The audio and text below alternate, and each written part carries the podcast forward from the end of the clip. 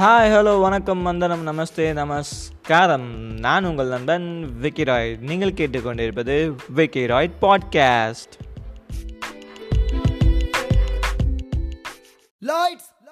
camera rolling rolling music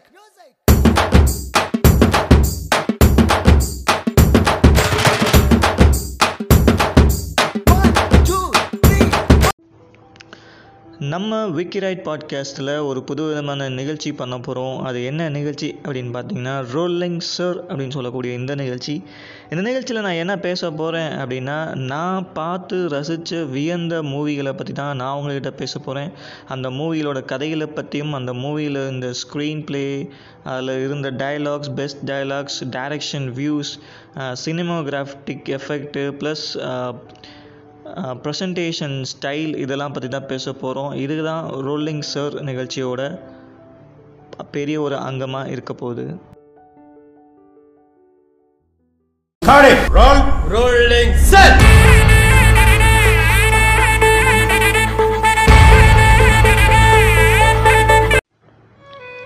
இந்த rolling sir நிகழ்ச்சியில் நம்ம பார்க்க போகிற முதல் படம் கன்னட மொழியில் வெளியே வந்த ரெண்டாயிரத்தி இருபதில் நல்ல ஒரு மிகப்பெரிய ஹிட்டான ஒரு காதல் கதையை கொண்ட ஒரு படம் தான் அந்த படத்தோட பேர் தியா.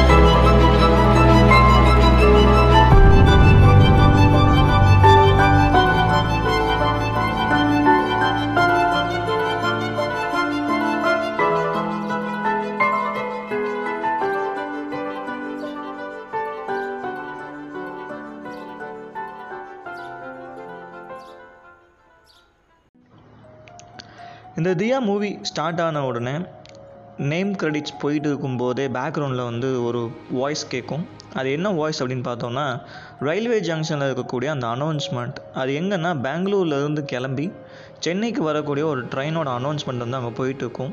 இது வந்து ரோலிங் கிரெடிட்ஸில் பின்னாடி வரக்கூடிய ஒரு மியூசிக் தான். டக்குன்னு ஓப்பன் பண்ணோடனே ஃபஸ்ட்டு சீனே என்னென்னா ஒரு ரயில்வே ட்ராக்கில் ஹீரோயின் அந்த ஒரு பொண்ணு தியா அப்படின்னு சொல்லக்கூடிய ஒரு பொண்ணு ரயில்வே ட்ராக்கில் இருக்கா. அந்த பொண்ணு பேசக்கூடிய மொதல் டைலாக்கே தேவுடா அப்படின்னு சொல்லி சொல்கிறாங்க கடவுளே. என்னால் இந்த நரக வாழ்க்கையை வாழ முடியாது. அவன் இல்லாமல் என்னால் வாழ முடியாது. அவன் இல்லாத வாழ்க்கையில் நான் இருக்க விரும்பலை. எனக்கு வந்து நிம்மதி வேணும் அப்படின்னு சொல்லி கேட்குற மாதிரி டைலாக் ஸ்டார்ட் ஆகுது கன்னடத்தில் கன்னட மொழியில். அந்த டைலாக்கோட எண்டில் எப்படி இருக்குன்னா எனக்கு வந்து அமைதி வேணும். அந்த அமைதி வந்து நிரந்தரமாக வேணும். ஸோ நான் வந்து சாகணும். எனக்கு வந்து நீங்கள் வந்து சாகிறதுக்கான தைரியத்தை கொடுங்க. ட்ரெயினை பார்த்து பயப்படக்கூடாது அப்படின்னு சொல்லி கேட்குறாங்க ஹீரோயின் கேட்ட அடுத்த செகண்டே வந்து நம்மளுக்கு வந்து ட்ரெயினோட வர்ற சத்தம் தான் கேட்கும் சினிமாவில் வந்து அந்த ஸ்க்ரீனில் வந்து ட்ரெயினை காட்ட மாட்டாங்க. வர்ற சீன் மட் வர்ற மாதிரி சவுண்டு மட்டும் கேட்கும் ஹீரோனோட ஃபேஸ் பக்கத்தில் க்ளோஸ்அப் ஷாட் வச்சுட்டு சத்தத்தோட சவுண்டை மட்டும் இன்க்ரீஸ் பண்ணுவாங்க. டக்குன்னு ஒரு மூணு வருஷத்துக்கு முன்னாடி அப்படின்னு சொல்லிட்டு ஒரு ஃப்ளாஷ்பேக் ஒன்று ஓப்பன் ஆகும். என்னென்னா நம்ம ஹீரோயின் காலேஜில் படிக்கிற மாதிரி ஒரு சீன் லைப்ரரியில் தினமும் படிக்கக்கூடிய ஒரு பொண்ணு. ஆனால் அவங்க ஏன் படிக்கிறாங்க எதுக்கு படிக்கிறாங்கன்னு தெரியாமலே படிக்கிறேன் அப்படின்னு அவங்களோட வாய்ஸ்லேயே அவங்களே பேக்ரவுண்டில் பேசுகிற மாதிரி இருக்கும். ஜிவிஎம் மூவி மாதிரி. அவங்க சொல்லிட்டு இருக்கும்போது படத்தில் biotechnology student third year BTech படிக்கக்கூடியதாக சொல்லியிருப்பாங்க. லைப்ரரியில் உட்காந்து படிச்சுட்டு இருக்கும்போது தூக்கம் வந்து அவங்க லைப்ரரியில் தூங்குறதே ஒரு வழக்கமாக வச்சுருப்பாங்க. அன்றைக்கி அவங்க தூங்கும்போது அவங்களுக்காக தோணும் என்னென்னா யாரோ வந்து ஹீரோயினை வந்து எழுப்புற மாதிரி இருக்கும் எஞ்சி என்னை நிமிர்ந்து பாரு அப்படிங்கிற மாதிரி அவங்களுக்காக தோணும். தோணும்போது திடீர்னு எஞ்சி வெளியே பார்த்தாங்கன்னா கூட உட்காந்து படிக்கக்கூடிய மற்ற மற்ற ஸ்டூடெண்ட்ஸ் எல்லாமே வந்து பபுள் மாதிரி வெடிப்பாங்க. டப்பு டப்பு டப்புன்னு பபுள் மாதிரி வெடிப்பாங்க. ஏன் இவங்கெல்லாம் வெடிக்கிறாங்கன்னு பார்த்தா எல்லாரும் வெடிச்சிட்டு இருப்பாங்க. அந்த இடத்துல வந்து ஒரு பையன் மட்டும் நின்று பேசிகிட்டு இருப்பான். அவனை பார்த்தவொடனே அவன் மட்டும் வெடிக்க மாட்டான். அவனை பார்த்தோன்னே டக்குன்னு ஒரு இனம் புரியாத ஒரு ஆவல் இனம் புரியாத ஒரு சந்தோஷம் உள்ளுக்குள்ளே இருக்கும். ஒரு பயம் கலந்த சந்தோஷம் இருக்கும். ஹார்ட் வந்து படக் படக் படக்குன்னு வேகமாக துடிக்கிற மாதிரி இருக்கும். அப்போ அவங்களுக்குள்ள ஒரு ஒரு உணர்வு சொல்லுவோம் இவன் தான் இவனை விட்டுறாத. இவனை என்னைக்கு வரைக்கும் கடைசி வரைக்கும் விட்டுறாத அப்படிங்கிற மாதிரி ஒரு ஒரு இனம் புரியாத ஒரு உள்ளூர் ஒன்று ஒன்று தோணும். ஸோ இவனை நம்ம பார்க்கணும் பின்னாடி போகணும் அப்படின்னு சொல்லி ஹீரோயின் முடிவு பண்ணாங்க இதோட ஃபஸ்ட்டு சீன் எண்டுக்கு வருது.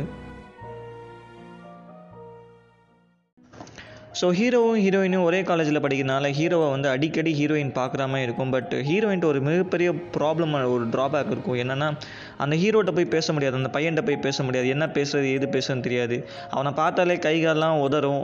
வயிற்றில் வந்து பட்டாம்பூச்சிலாம் பறக்கிற மாதிரி ஒரு ஃபீலாக இருக்கும். அவன்கிட்ட நெருங்கணும் அப்படின்னு அவங்க மனசு சொல்லும். அவங்க எண்ணங்கள் சொல்லும். அவன்கிட்ட போய் பேசு பேசு அப்படின்னு சொல்லி சொல்லும்.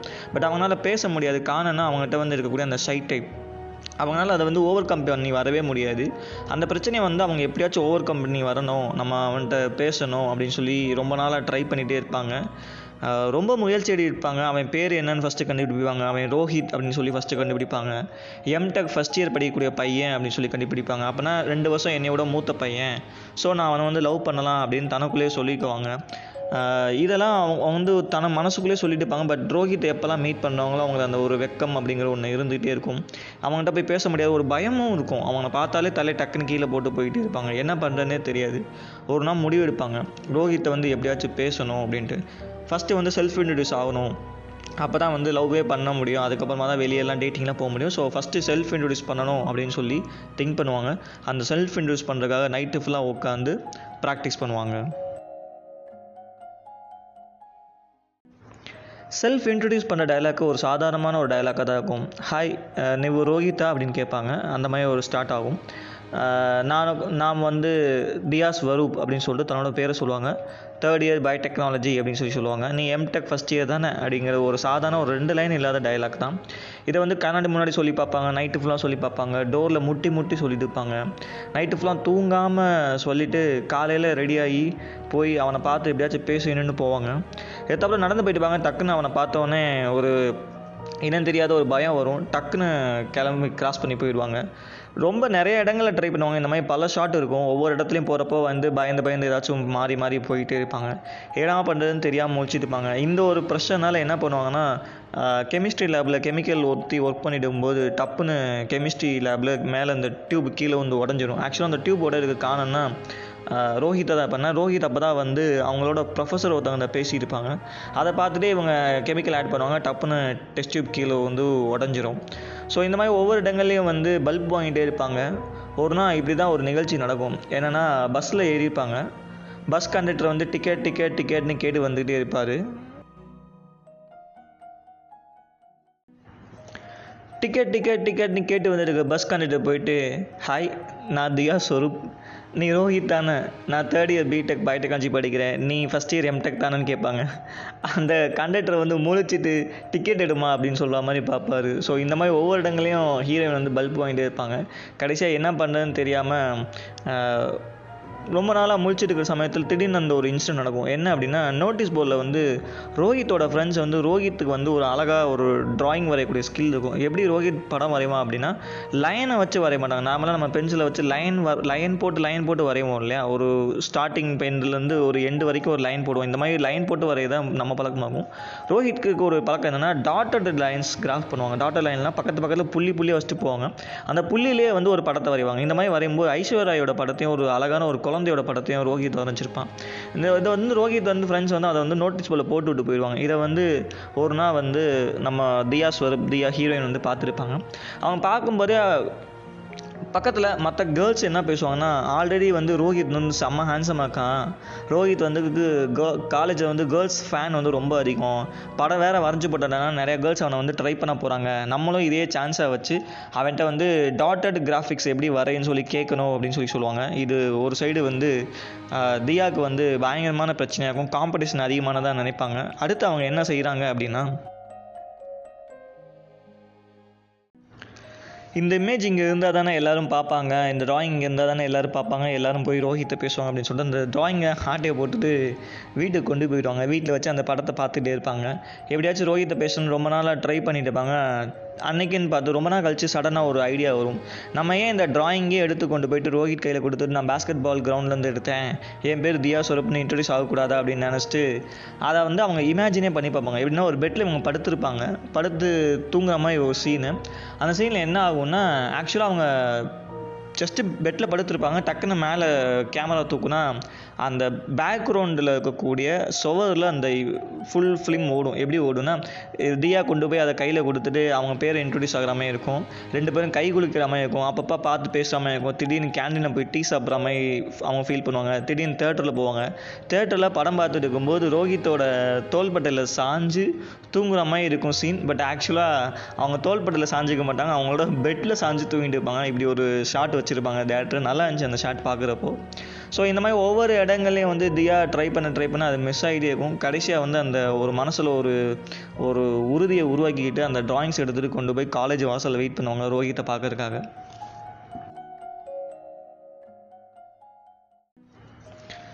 காலேஜில் போய் காலையிலேயே ஏர்லி மார்னிங்கே போய் உட்காந்த தியா வந்து நைட்டு வரைக்கும் வந்து ரோஹித்தை பார்க்க முடியாது. ரோஹித் வருவான் வருவான்னு ஒரு இடத்துல உட்காந்து இருப்பாங்க. கேமரா ஆங்கிள்ஸ்லாம் நிறைய இடங்களில் ஷிஃப்ட் ஆகும்.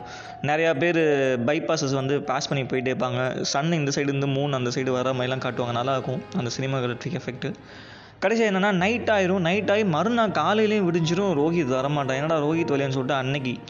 நைட்டு ஃபுல்லாக காலேஜில் தங்கிட்டு மறுநாள் காலையில் வீட்டுக்கு தூங்குறதுக்காக போவோம். போயிட்டு நெக்ஸ்ட் டே வருவாங்க. வந்தால் ரோஹித் இருக்க மாட்டான். அவங்களோட ஃப்ரெண்டு ஒரு பொண்ணுகிட்ட போயிட்டு கேண்டீனில் போய் கேட்பாங்க. இந்த மாதிரி இது ரோஹித்தோடது நான் வந்து பேஸ்கெட் பால் கிரவுண்டில் இருந்து எடுத்து ரோஹித் எங்கன்னா எனக்கு தெரியாதா? ரோஹித் வந்து இந்த கோர்ஸை வந்து டிஸ்கண்டினியூ போயிட்டான். டிஸ்கண்டினியூ பண்ணிட்டு போயிட்டான். அவன் வந்து கொரியாவுக்கு போயிட்டான். அவனுக்கு ரொம்ப நாள் ஆசையே கொரியாவுக்கு போகிறதா ஸோ கொரியாவில் போய் அவன் செட்டில் ஆகிட்டான் அவன் இனிமேல் இந்தியா வரமாட்டான் அப்படின்னு சொல்லி சொல்லுவாங்க. இது பயங்கரமான ஒரு ஹார்ட் பிரேக்கிங் மூமெண்ட்டாக தியாக்கு இருக்கும். என்ன பண்ணுறேனே தெரியாது. தியா வந்து ரொம்ப ஃபீல் பண்ணுவாங்க. எவ்வளோ ஃபீல் பண்ணுவாங்க அவங்க கடைசியாக ஃபீல் பண்ண சொல்லக்கூடிய ஒரு வார்த்தை என்னென்னா ரோஹித்துக்கு வந்து கடைசி வரைக்கும் தியா அப்படின்னா யாருன்னே தெரியாது. நான் யாருன்னே தெரியாது பட் அவனை கிட்டத்தட்ட ஒரு எட்டு மாதமாக லவ் பண்ணி பின்னாடியே சுற்றிட்டு இருக்கேனே அப்படின்னு சொல்லி ரொம்ப ஃபீல் பண்ணுவாங்க. இவ்வளோ ஃபீலிங் நடந்துருக்கும் மூணு வருஷத்துக்கு பிறகு அப்படின்னு சொல்லி மறுபடியும் கரண்ட் சுச்சுவேஷனுக்கு எடுத்துவாங்க பட் கரண்ட் சுச்சுவேஷன் எக்ஸாக்ட் அந்த ட்ரைலர் ட்ராக்கிட்ட வராது. பட் ஒரு ஃபியூ வீக்ஸ்க்கு முன்னாடி சீன் நடக்கும். என்னென்னா இப்போது தியா ஸ்வரூப் வந்து டிகிரிலாம் முடிச்சுட்டு மும்பையில் வேலை பார்க்கக்கூடிய ஒரு பொண்ணு.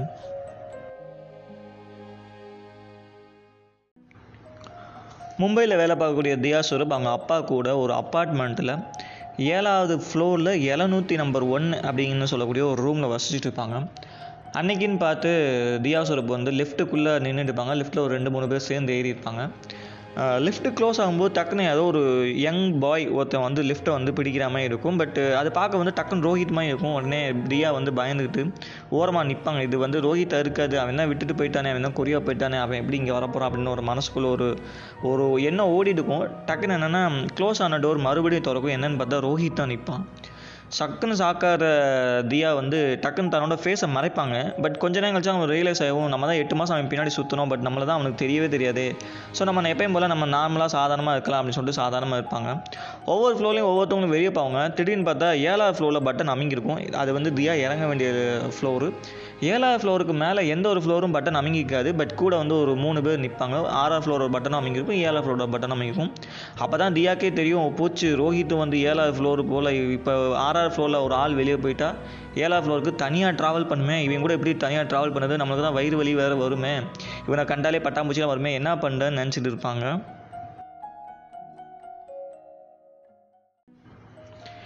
ஏழாவது ஃப்ளோரும் வந்துடும் உடனே தியா வந்து லிஃப்ட்டை விட்டு வெளியே வரும்போது டக்குன்னு ரோஹித் வந்து தியா அப்படின்னு சொல்லி கூப்பிடுவான். தியாக்கு என்ன பண்ணுறதுனே தெரியாது. என்னடா நம்ம பேர் தெரிஞ்சு வச்சுக்கான்னு ஹாய் தியா என்னோடய என்னோட பேர் ரோஹித். நான் நீங்கள் படித்த அதே காலேஜில் தான் பெங்களூரில் நானும் படித்தேன் என்னை உங்களுக்கு தெரியுமான்னு தெரியல. நான் அங்கே தான் ஒ- ஒரு எட்டு மாதம் எம்டெக் படித்தேன் அதுக்கப்புறம் எனக்கு வந்து கொரியாவில் வேலை கிடச்சிச்சு. நான் போயிட்டேன். என்னை உங்களுக்கு தெரியுமான்னு கூட தெரில அப்படின்னு சொல்லிட்டு இன்ட்ரொடியூஸ் ஆவாங்க. இன்ட்ரொடியூஸ் ஆகும்போது டக்குன்னு தியாவோட அப்பா கதவை திறந்து அந்த பையனை மேலே இங்கேயும் ஒரு முறை முறைப்பார்.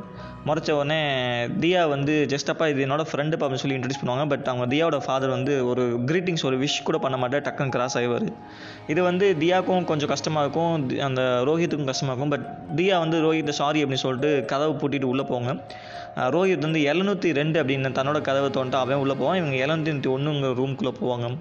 போன பின்னாடி தான் முட்டிக்குவாங்க. டேய் எட்டு மாதமாக ஓம் பின்னாடி தான்டா சுற்றுனேன் என்னைய போயிட்டு என்கிட்ட போயிட்டு உன்னைய தெரியுமான்னு கேட்டுக்கே. எனக்கு உன்னைய மட்டும்தான் தான் தெரியும்னு மனசுக்குள்ள சொல்லிட்டு இருப்பாங்க. ஸோ அவங்களுக்கு ஒரு சைடு சந்தோஷமாகும். ஓகே ரோஹித் வந்துட்டான். அவன்கிட்ட எப்படியும் பேசி பழகணும் அப்படின்ட்டு.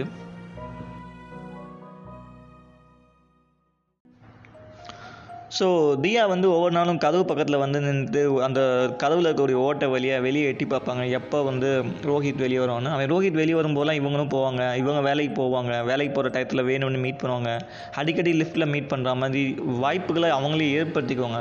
இப்படி மீட் பண்ணும்போது நிறையா பேசிகிட்டே இருப்பாங்க. ஒரு நாள் வந்து திடீர்னு வந்து ரொம்ப நாள் நைட்டு ஃபுல்லாக ரொம்ப நேரம் பேசிட்டு இருப்பாங்க. மிட் நைட் ஃபுல்லாக பேசிட்டு இருப்பாங்க. பேசிட்டு இருக்கும்போது தோ ரோஹித்தை கேட்பாங்க. காலையில் ஜாகிங் போகலாம் அப்படின்னு சொல்லிட்டு ரோஹித் தியாட்ட கேட்பாங்க.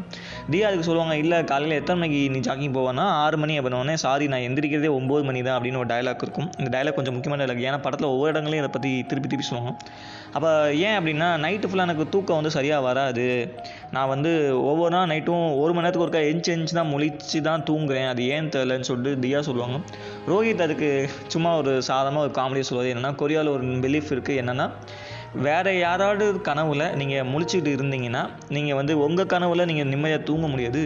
ஸோ உங்களை பற்றி நினைக்கக்கூடிய ஒரு மனுஷனை நீங்கள் நைட் நேரத்தை தூங்குறதுக்கு முன்னாடி அவர்கிட்ட போயிட்டு குட் நைட் அப்படின்னு ஒரு விஷ் பண்ணிட்டு தூங்குனீங்கன்னா உங்களுக்கு தூக்கம் வரும் அப்படின்னு சொல்லிட்டு ரோஹித் வந்து தியாட்ட அட்வைஸ் பண்ணுவார். தியாவும் ஓகே ட்ரை பண்ணுறேன் அப்படின்னு சொல்லிட்டு போய் படுத்து தூங்கிடுவாங்க ஸோ அப்படி அன்னைக்கு நைட்டு படுக்கும்போது தியாவுக்கு வந்து அந்த ரோஹித் சொன்ன அட்வைசஸ் ஞாபகம் வரும். ஸோ தியா வந்து கண்ணை மூடிட்டு ரோஹித்தை தான் நினைப்பாங்க. ஹாய் ரோஹித். இன்றைக்கி இன்னைக்கு நைட்டு நான் தூங்க போகிறேன் ஸோ குட் நைட் அப்படின்னு சொல்லிட்டு இந்த வருஷம் ஃபுல்லாக இல்லை இந்த வாழ்க்கை ஃபுல்லாக நான் உங்க கூட வாழணும்னு நினைக்கிறேன். ஐ லவ் யூ அப்படிங்கிற மாதிரி ஒரு டைலாக்கை சொல்லிட்டு படுப்பாங்க. என்னென்னு பார்த்தா உண்மையிலே தூங்கிடுவாங்க. நல்ல ஸ்லீப் பயங்கரமான ஸ்லீப்பாக இருக்கும். காலையில் ஆறு மணிக்கு கிளாக்கில் ஓடக்கூடிய அந்த சின்ன சத்தம் டிக் டிக் டெக்குன்னு வரக்கூடிய அந்த சின்ன சத்தம் தியாவோட காதில் விழுந்து தியா வந்து காலைல ஆறு மணிக்கு டான் எழுந்திருப்பாங்க. அப்போ தான் அவங்களுக்கே தெரியும்னா தினமும் ஒம்பது மணிக்கு எந்திரிப்போம். நேற்று அவன் சொன்ன அட்வைஸை ஃபாலோ பண்ணோம். ஆறு மணிக்கு எந்திரிச்சிட்டுமேன்னு சொல்லிட்டு ஆறு மணிக்கு ரெடி ஆகி ஜாகிங் போகிறதுக்குலாம் ரெடி ஆகிட்டு இந்த கதவோட ஓட்ட வழியாக நின்று பார்த்துட்டே இருப்பாங்க. நான் ரோஹித் வந்து ஆறு மணிக்கு போகிறேன்னு சொல்லுவேன் ஆறே கால் ஆகியும் வெளியே கதவை திறக்காமல் இருப்பான். என்னடா இன்னும் திறக்கவே இல்லைன்னு வெயிட் பண்ணிகிட்டே இருப்பாங்க. ஆறே காலுக்கு கதவை அவன் ரோஹித் திறக்கவே மாட்டான். ஸோ என்ன பண்ணுறதுன்னு தெரியாமல் இவங்க கதவை திறந்து வெளியே இருக்கக்கூடிய நியூஸ் பேப்பர் போய் குனிஞ்சு எடுப்பாங்க. எடுக்கும்போது டக்குன்னு ரோஹித்தோட கதவு திறக்கும். ரோஹித் வந்து ஜாகிங் போகிறதுக்கான பேண்ட்லாம் போட்டு ஷூலாம் போட்டு வந்திருப்பான். ஸோ ரோஹித் கேட்பான் வா ஜாகிங் போகலாமா அப்படின்ட்டு. ஸோ ஒரு ஃபைவ் மினிட்ஸில் ரெடி ஆகி வரேன் அப்படின்னு சொல்லிட்டு ரோஹித்து கூட ஜாகிங் போகிறதுக்காக தியாவும் கிளம்பி போகிறாங்க ஸோ இந்த மாதிரி பல மல்டிபிள் ஷாட்ஸ் இருக்கும். எப்படின்னா ஒவ்வொருத்தவங்களும் வெளியே போவாங்க ஷாப்புக்கு போவாங்க ஷாப்பிங் மால் போவாங்க தேட்டருக்கு போவாங்க படம் பார்த்துட்டு இருப்பாங்க.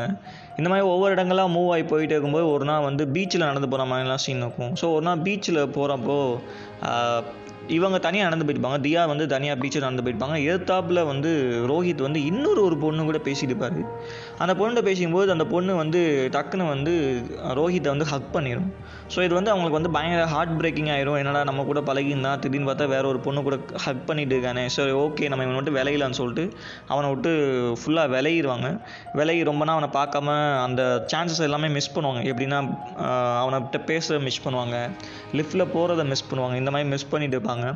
ஒரு நாள் வந்து அவன் வரைஞ்ச ஃபோட்டோவை எடுத்து பார்த்துட்டு அந்த பெயிண்டிங்ஸ் அந்த அவன் இப்போ தான் ட்ராயிங்ஸை வரைஞ்சி பார்த்துட்டு இதனால தான் பிரச்சனை வந்து அந்த ட்ராயிங்ஸை கிழிச்சு தூக்கி எறிஞ்சிடுவாங்க எரிஞ்சிட்டு மறுநாள் ஜாபுக்கு போயிட்டு நைட்டு வரும்போது தியாவோட ரூம் வாசலில் ஒரு வந்து ஒரு கிஃப்ட் இருக்கும். அந்த கிஃப்ட் வந்து ஒரு புக்கு மாதிரி ஒரு கிஃப்டாக இருக்கும். அந்த கிஃப்ட்டை எடுத்துட்டு எழுநூற்றி ரெண்டாக நம்ம ரூமை பார்த்தா ரூம் சாத்தியிருக்கும் எழுநூற்றி ஒன்று அவங்க ரூமுக்குள்ளே போயிட்டு பெட்ரூமில் கதவு பற்றி தான் அந்த கிஃப்ட்டை ஓப்பன் பண்ணி பார்ப்பாங்க. அந்த கிஃப்ட்டில் ஒரு புக் இருக்கும். அந்த கிஃப்ட்டை தொடர்ந்தால் ஃபஸ்ட்டு ஃபோட்டோவே தியாவோட ட்ராயிங் அப்படியே டாட்டட் பென்சில் ட்ராயிங்ஸில் இருக்கும். செகண்டு வந்து தியாவை வந்து லைப்ரரியில் தூங்குற மாதிரி ஒரு ஃபோட்டோகிராஃப் இருக்கும். மூணாவது வந்து கெமிஸ்ட்ரி லேபில் தியா வந்து அந்த கெமிஸ்ட்ரி ஒர்க்கு தப்பாக பண்ணி டெஸ்ட் டியூப் உடையும் போது பக்கத்தில் இருக்கிற ஃப்ரெண்டுக்கு அஃபெக்ட் ஆகிரும் அந்த ஃப்ரெண்டு கத்துன மாதிரி ஒரு போஸ்டரில் நின்றுருப்பான் அந்த ஃப்ரெண்டோட போஸ்டர் இருக்கும். இந்த மாதிரி ஒவ்வொன்றும் காலேஜில் நடந்த ஈவெண்ட்ஸ் ஃபுல்லாமே அதில் இருக்கும். திருப்பி பார்த்தா கடைசியாக போட்டிருப்பான். ரோஹித் என்ன போட்டிருப்பானா அவனுக்கு வந்து பெண்கள்கிட்ட பேசுகிறதுக்கு வந்து எப்பவுமே எளிமையாக ஈஸியாக பேசிடுவேன். ஆனால் தியாட்ட பேசுறதுக்கு மட்டும் எனக்கு பயமாக இருந்துச்சு. என்னன்னு தெரியல தியாவை பார்த்தாலே வயிற்றுக்குள்ள வந்து ஒரு பட்டாம்பூச்சி பறக்கிற மாதிரி ஒரு ஃபீலிங் தியாட்ட என்னால் பேசவே முடியல. நான் செல்ஃப் இன்ட்ரடியூஸ் ஆகணும்னு நினச்சேன் அப்படின்னு சொல்லிட்டு சொல்லுவாங்க. அப்படியே ஃப்ளாஷ்பேக்கில் டோட்டலாக மூவியே சேஞ்ச் ஆகிருக்கும் என்னென்னா ரோஹித்துக்கு தியாவை ரொம்ப பிடிச்சிருக்கும். தியா வந்து அந்த கெமிஸ்ட்ரி லெவலில் தான் மொத மொதல் பார்த்துருப்பான் பார்த்துலேருந்து தியா மேலே லவ் பண்ணுவான் ரோஹித். இதனாலே மற்ற கேர்ள்ஸ்கிட்ட பேசுறதை குறைச்சிக்குவான். ரோஹித் வந்து தியாட்ட செல்ஃப் இன்ட்ரடியூஸ் பார்க்க ஒரு ட்ரைனிங் எடுத்திருப்பான். என்னன்னா hi my name is Rohit நான் எம்டெக் ஃபஸ்ட் இயர் படிக்கிறேன். நீ தியா தானே? நீ தேர்ட் இயர் பிடெக் தானே? அப்படின்னு கேட்கக்கூடிய அந்த சிம்பிள் டைலாக்கு பட் அது வந்து ரோஹித்னால தியாட்ட பேசவே முடியாது. எப்பயுமே மிஸ் ஆகிட்டே இருக்கும். ஸோ சேம் பஸ் சேம் கண்டக்டர்கிட்ட தியா சொன்ன அதே டைலாக்கை வந்து ரோஹித் சொல்லியிருப்பான். இந்த மாதிரி ஒவ்வொரு சீனும் ரொம்ப நல்லா ஒரு வித்தியாசமாக இருக்கிற மாதிரி இருக்கும். பட் ரோஹித்னாலையும் பேசியிருக்க முடியாது. ஸோ மூணு வருஷம் கழிச்சு அவன் இந்தியா வந்த ரீசனும் தியாவை பார்க்கறதுக்காக மும்பையில் செட்டில் ஆனதும் தியாவை பார்க்கறதுக்காக அப்படின்னு சொல்லி சொல்லி முடிச்சிருப்பான். இதை பார்த்த உடனே அந்த புக் எடுத்துகிட்டு வேகமாக தியா வந்து ரோஹித்தை பார்க்காக வராண்டாக்கு வருவாங்க. ஸோ ரெண்டு கேட்டு ரெண்டு எழுநூற்றி ரெண்டு ஒன்றா நம்பர் கேட்டுக்கும் எழுநூற்றி ரெண்டாம் நம்பர் கேட்டுக்கும் நடுவில் அந்த வராண்டாவில் நின்றுட்டு இருப்பாங்க. ஸோ ரோஹித் வந்தவொடனே சொல்லுவான் சாரி என்கிட்ட பேசுகிறதுக்கு உன்ட்ட பேசுகிறதுக்கு வந்து எனக்கு வந்து ரொம்ப வெக்கமாக இருந்துச்சு கூச்சமாக இருந்துச்சு நான் நல்லா பேசிக்கவே இல்லை. ஆனால் வந்து இப்போ சொல்ல வேண்டிய கட்டமாக இருந்துச்சு அதனால சொல்லிட்டேன் அப்படின்னோடனே தியா கேட்குற முதல் கேள்வி நீ பீச்சில் கட்டி பிடிச்ச அந்த பொண்ணு யார் அப்படிங்கிறது? தான் உடனே அதுக்கு ரோஹித் சொல்லுவாப்பில் அந்த பொண்ணு வந்து என் கூட வேலை பார்க்கக்கூடிய பொண்ணு. என்னை லவ் பண்ணுதுன்னு சொல்லிருந்துச்சு நான் அதனால தான் பேசிக்கினேன் அப்படின்னோடனே அப்போ ரியா கேட்ட அடுத்த கேள்வி நீ என்ன சொன்ன அப்படின்னோடனே நான் உன்னைய பற்றி சொன்னேன் அப்படின்னு சொல்லி ரோஹித் சொல்லுவார். ஸோ இதில் வந்து என்னென்னா ரெண்டு பேருமே எவென்ச்சுவலாக ஃபால் இன் லவ் அப்படிங்கிற மாதிரி இருப்பாங்க. ஸோ அந்த இடத்துல ரெண்டு பேரும் ஐ லவ் யூ அப்படிங்கிறத டைலாக்காக சொல்லிக்குவாங்க. ஸோ அதுக்கப்புறம் லவ் பண்ணவங்க என்ன பண்ணுவாங்களோ ஃபேமிலி வித் ஐ மீன் வீடை சுற்றி பார்க்குறது படத்துக்கு போகிறது தியேட்டரில் சினிமா பார்க்குறது இந்த மாதிரி சீன்ஸ்லாம் நிறையா இருக்கும். இப்படி ஒரு நாள் தேட்டருக்கு போயிருக்கிறப்போ தியேட்டரில் வந்து மூவி ஓடிட்டு இருக்கும். ஸோ எல்லோரும் உட்காந்து சிரிச்சுட்டு இருக்கும்போது ரோஹித் வந்து தியாவை பார்த்து கைகளை பிடிச்சிக்குவான். கைகளை பிடிச்சிட்டு ஒரு ப்ரெஸ் பண்ணுவோம் மூணு தடவை ப்ரெஸ் பண்ணுவோம் அதுக்கு ரோ தியா வந்து என்ன ப்ரெஸ் பண்ணுறதுன்னு கேட்டவொடனே அதுக்கு சொல்லுவாங்க ஃபஸ்ட்டு ப்ரெஸ்ஸுக்கு மீனிங் வந்து ஐ அப்படிங்கிறதும் செகண்ட் ப்ரெஸ்ஸுக்கு மீனிங் வந்து லவ் அப்படிங்கிறதும் தேர்ட் ப்ரெஸ்ஸுக்கு மீனிங் வந்து யூ அப்படிங்கிறதும் சொல்கிறது நார்மலாக ஒரு வார்த்தையாக நீ அந்த ஐ லவ் யூ அப்படிங்கிற டயலாக்கை சொல்லும்போது இருக்கக்கூடிய ஃபீலிங்கை விட கைகளை பிடிச்சி சொல்லும்போது இருக்கக்கூடிய ஃபீலிங் வந்து ரொம்ப அதிகம். நான் தான் பண்ணேன் அப்படின்னு சொல்லி சொல்லுவாங்க. அதுக்கு எப்படி ரிப்ளை பண்ணுறதுன்னு தியா கேட்டதுக்கு மறுபடியும் மீ டூ அப்படின்னு சொல்கிற மாதிரி ரெண்டு தடவை ப்ரெஸ் பண்ணி இல்லாட்டி ஐ லவ் யூ டூங்கிற மாதிரி ஒரு மூணு தடவை ப்ரெஸ் பண்ண அப்படின்னு சொல்லி சொல்லியிருக்காங்க. ரெண்டு பேரும் ரெண்டு கையுமே பிடிச்சிட்டு ப்ரெஸ் பண்ணிட்டு இருப்பாங்க. ஸோ படம் முடிஞ்சவொடனே வீட்டுக்கு ஸ்கூட்டியில் வந்துட்டு இருப்பாங்க. வரும்போது ரோஹித் வண்டி ஸ்கூட்டி ஓட்டிட்டு இருப்பான். தியா பின்னாடி உட்காந்துருப்பாங்க ஸோ தியா வந்து ரோஹித்தை சொல்லுவாங்க. என்ன பண்ணலான்னொடனே ரோஹித் சொல்லுவார். நான் உங்கள் வீட்டில் வந்து உங்கள் அப்பாட்ட பேசுகிறேன் அப்படின்ட்டு. இல்லை எங்கள் அப்பா வந்து ஒத்து வர மாட்டார். அதுக்கு வந்து வேறு பிளான் இருக்குது வேறு பிளான் தான் பண்ணணும் அப்படின்னு சொல்லி தியா சொன்னோன்னே ஓகே என்கிட்ட ஒரு பிளான் இருக்குது அப்படின்னு பேசும்போது டக்குன்னு அந்த இடத்துல ஒரு ஆக்சிடென்ட் ஒன்று நடக்குது. சடன் ஆக்சிடென்ட் ரொம்ப சிவியரான இன்ஜுரி கார் இடிச்சிட்டு ரெண்டு பேர்த்தையும் ஏற்றிட்டு நிற்காம போயிடுது பக்கத்தில் இருக்கிறவங்களாம் ஓடி வந்து தியாவையும் ரோஹித்தையும் சேர்த்து ஹாஸ்பிட்டலில் சேர்க்குறாங்க.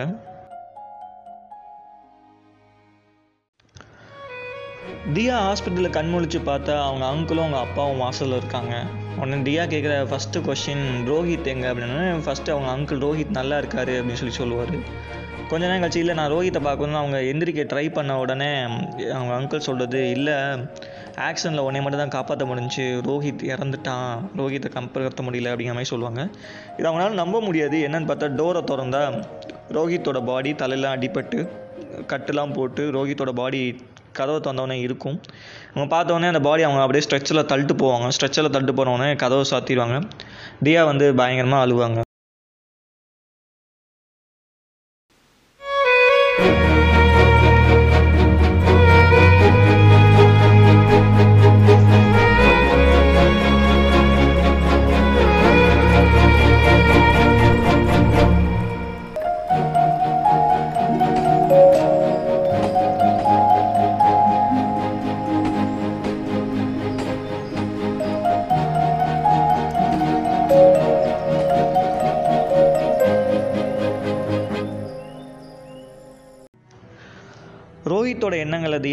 மறக்க முடியாது அப்படின்னு அறிகிற வந்து அவங்க அப்பாவும் அங்கிளும் தியாவை வந்து தன்னோட நேட்டிவ் ஊரான பெங்களூருக்கு அனுப்பிச்சி வைக்கிறாங்க. பெங்களூருக்கு போனாலாச்சும் அவங்க அங்கிள் வீட்டில் கொஞ்சம் ரெஸ்ட் எடுப்பா பழைய விஷயங்களை மறப்பா நார்மல் லைஃபுக்கு வருவா அப்படின்னு எண்ணுவாங்க. பட்டு பெங்களூர் வந்த பின்னாடியும் தியா வந்து எப்பயுமே ரோஹித்தோட எண்ணங்கள்னால சுற்றி சூழ்ந்திருப்பாங்க. அவங்க வந்து ரோஹித்னால் மறக்க முடியாது. ரோஹித்தை பற்றி எனி டைம் திங்க் பண்ணிகிட்டே இருப்பாங்க.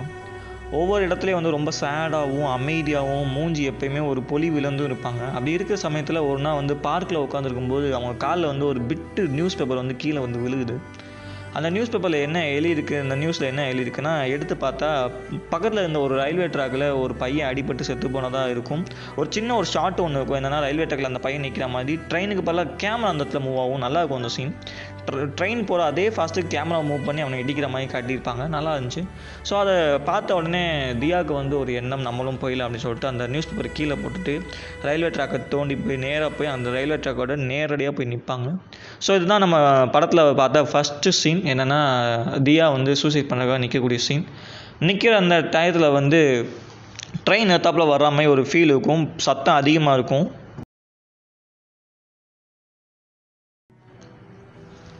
ட்ரெயினோட சத்தம் வர வர அதிகமாகிட்டே இருக்கும். தியாவுக்கும் சத்தம் ரொம்ப கேட்க கேட்க பயமாகவும் இருக்கும். அந்த சமயத்தில் டக்குன்னு மொபைல் ஃபோன் ரிங் பண்ணுற சத்தம் கேட்கும் என்னடா மொபைல் ஃபோன் சிங் பண்ணுற சத்தம் கேட்குன்னு சொல்லிட்டு தியா மொதல் இக்னோர் பண்ணுவாங்க. செகண்ட் டைம் மறுபடியும் வந்தவொடனே கண்ணை முடிச்சு பார்த்துருவாங்க. ட்ரெயின் வர ஃபாஸ்ட்டாக பார்த்துட்டு அவங்களுக்கு பயம் வந்துடும் டக்குன்னு ரயில்வே ட்ராக்கை விட்டு கீழே இறங்கி குதிச்சிருவாங்க. குதிச்சுட்டு ட்ரெயின் போன பின்னாடி அழுதுட்டு ஃபோன் எடுப்பாங்க. ஃபோனுக்கு வந்து மறுபடியும் ஃபோன் வந்துகிட்டே இருக்கும். எடுத்தா இந்த சைடு ஒரு பையன் வந்து டக்குன்னு பேசுவான். என்ன பேசுவான்னா ரொம்ப ஜாலியாக கிண்டல் பண்ணுற மாதிரி பேசுவான். என்ன நீ வாட்டு பேக்கை விட்டுட்டு போயிட்ட? எவ்வளோ கஷ்டப்பட்டு பேக் எடுத்துருந்தேம்மா வெறுங்கால ஓடி போய் பேக்கை பிடிச்சி அப்படின்னு சொல்லி சொல்லுவான். அந்த பொண்ணு என்ன இவன் சொல்கிறானே புரியாமல் இருக்கும். என்னன்னு பார்த்தா ஃப்ளாஷ்பேக்கில் ஒரு சின்ன சீன் ஒன்று வரும். என்னென்னா பார்க்கில் இருந்து அந்த நியூஸ் பேப்பரை பார்த்துட்டு சூசைட் பண்ணுறதுக்காக போகக்கூடிய தியாட்ட இருந்து ஒரு தீஃப் வந்து அவங்களோட பேக்கை வந்து ஒரு திருடு வந்து அவங்க பேக்கை வந்து பிடிங்கிட்டு ஓடுவான். பட் அவன் இந்த பேக்கை வந்து அவன் பிடிங்கிட்டு ஓடணும் கூட தெரியாமல் அந்த பேக்கை அவன் கையில் கொடுத்துட்டு தியா வந்து சூசைட் பண்ண நடந்து ஏன்னா அவங்களுக்கு தெரியும் லைஃபே போச்சு நம்மளே சூசைட் பண்ண போகிறோம் அந்த பேக்கை வச்சு என்ன பண்ண போகிறோம் அப்படின்னு சொல்லிட்டு அவங்க நடந்து போவாங்க.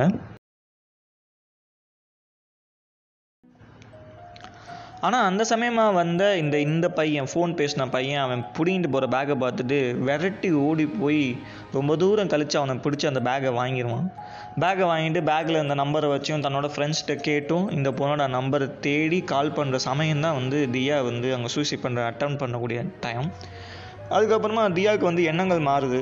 சூசைட் பண்ண வேணாம் அப்படின்னு ஒரு எண்ணங்கள் மாறுது. நார்மலாக இருக்க மாதிரி ஒரு லைஃப்பில் இருக்காங்க. இந்த மாதிரி இருக்கிறப்போ இந்த ஃபோன் பண்ண பையனோட பேர் வந்து ஆதி அப்படின்னு சொல்லி சொல்லுவாங்க. அந்த ஆதிங்கிற பையனுக்கு வந்து அவங்க அம்மா வந்து டாக்டராக இருப்பாங்க. சொந்த ஊர் வேறு இடமா இருக்கும். பட் ஆதிங்கிற பையன் இங்கே பெங்களூரில் வாழ்கிற மாதிரி இருக்கும். அவங்க அம்மா வர்ற மாதிரி ஃபோன் பண்ணி சொல்லியிருப்பாங்க ஆதி இந்த மாதிரி நீ நைட்டு வர என்னை வந்து பிக்கப் பண்ணிக்கன்னு. ஆதி வந்து தன்னோட ஃப்ரெண்டு கூட ஒரு ராயல் என்ஃபீல்டு ஷோரூமில் போயிட்டு ஃப்ரெண்டோட பைக்கை சர்வீஸ்க்கு கொடுத்துருப்பாங்க. அந்த இடத்துல ஆதி வந்து சும்மா ஹெல்ப்புக்கு போயிருப்பார் பட் ஆதிக்கு வந்து டக்குன்னு ஒரு பைக்கை பார்த்தோன்னே ஒரு ரொம்ப பிடிச்சிருக்கும். ஒரு ரெட் கலர் சூப்பராக இருக்கக்கூடிய ஒரு ராயல் என்ஃபீல்டு விலை வந்து ரெண்டரை லட்சம் அப்படின்னு சொல்லி சொல்லுவாங்க. அந்த பைக் வந்து ஆதிக்கு ரொம்ப பிடிச்சிருக்கும். ஆதி அதை பர்ச்சேஸ் பண்ணலாம் அப்படின்னு ஒரு எண்ணத்துக்கு வருவார். அந்த சமயத்தில் அவங்க அம்மாட்ட இந்த ஃபோன் வரும். இந்த மாதிரி அவங்க வந்து இறங்கிட்டதா? ஸோ அம்மாவை பிக்கப் பண்ண ஆதி போய் அவங்க அம்மாவை பிக்கப் பண்ணிட்டு வர்ற வழியில் ஆதி சொல்கிறது அம்மா நான் ஒரு பைக் வாங்கலான்னு இருக்கேன். ராயல் என்ஃபீல்டு ரெண்டரை லட்ச ரூபா வருது. அப்படின்னு சொல்லி சொன்ன உடனே அங்கே அம்மா சொல்கிற அடுத்த டைலாக் நோ அப்படின்னு சொல்லி சொல்லுவாங்க. அவங்க அம்மா ஏன் நோ சொல்கிறாங்கன்னா ரெண்டரை லட்ச ரூபா எப்படி நீ புரட்டுவ? கையில் இருக்கிறது ஐம்பதாயிரம் தான் இருக்குது மிச்சத்துக்கு வந்து லோன் போட்டுக்குவேன் அப்படின்னு சொல்லி ஆதி சொல்லுவாப்புல பட் அவங்க அம்மாவுக்கு பிடிக்காது. இல்லை நீ இந்த மாதிரி கடை வாங்கிலாம் ஒரு பைக் வாங்க வேண்டிய அவசியம் இல்லை. இவ்வளோ எக்ஸ்பென்சிவாக நீ ஒரு பைக் வாங்கி என்ன பண்ண போகிற சாதாரணமாக ஒரு பைக் வாங்கிக்க. இல்லை செகண்ட்ஸாக ஒரு ராயல் என்ஃபீல்டு வாங்கிக்க. நான் ஃப்ரெஷ்ஷாக வேணாம் அப்படின்னு சொல்லி சொல்லுவாங்க. எப்பயுமே அவங்க அம்மாவோட பேச்சை தட்ட மீறாத பையன் தான் ஆதி. அவங்க அம்மா பேச்சை வந்து அப்படியே வேதவாக்காக நினச்சிருப்பாங்க. ஏன்னா அப்பா இல்லாத சமயத்தினால அப்பா இல்லாத காரணங்கனால அம்மா சொல்கிற பேச்சை எல்லாருமே கேட்பாங்க. அஃப்கோர்ஸ் எல்லா பசங்களும் அம்மா பேச தான் பிடிக்கும். ஸோ அம்மாவோட பேச்சை கேட்கக்கூடிய ஒரு பையனாக இருப்பார். ராயல் என்ஃபீல்டு ஷோரூம் வந்தவுடனே ஃப்ரெண்டோட பைக்கை சர்வீஸ்லேருந்து எடுப்பாங்க. அதில் தான் அம்மா வீட்டுக்கு கூட்டிகிட்டு போகணுன்ட்டு ஸோ அந்த எடுக்கும்போது அந்த ரெட் கலர் ராயல் என்ஃபீல்டை பார்ப்பாரு அவருக்கு வந்து ஒரு வருத்தமாக இருக்கும். அம்மா சொல்லிட்டாங்களே எடுக்கக்கூடாதுன்னு சொல்லிட்டு இருந்தாலும் ராயல் என்ஃபீல்டை போய் தொட்டு தடவி பார்ப்பார் தடை பார்க்கும்போது பின்னாடி வந்து அந்த சேல்ஸ் கேர்ள் அப்படின்னு சொல்லக்கூடிய அந்த ஷோரூமோட சேல்ஸ் கேர்ள் வந்து தட்டி கும்பிட்டு கங்க்ராச்சுலேஷன் ஆதி இனிமேல் இந்த பைக் உங்களோடது அப்படின்னு சொல்லி சொல்லுவாங்க. அவர் கன்ஃபியூஷன் இல்லை நான் பர்ச்சேஸ் பண்ணலை அப்படின்னோடனே இல்லை நீங்கள் பார்த்துட்டு போன மறுநாளே உங்கள் அம்மா வந்து பார்த்தாங்க. இந்த பைக்கை உங்களுக்காக அவங்களே புக் பண்ணியிருக்காங்க அப்படின்னு சொல்லி சொல்லுவாங்க. ஸோ அவங்க அம்மா வெளியே நின்றுட்டு ஷோரூம்க்கு வெளியே நின்று கால் பண்ணி நான் பைக் நீ வாங்கக்கூடாதுன்னு தான் சொன்னேன்.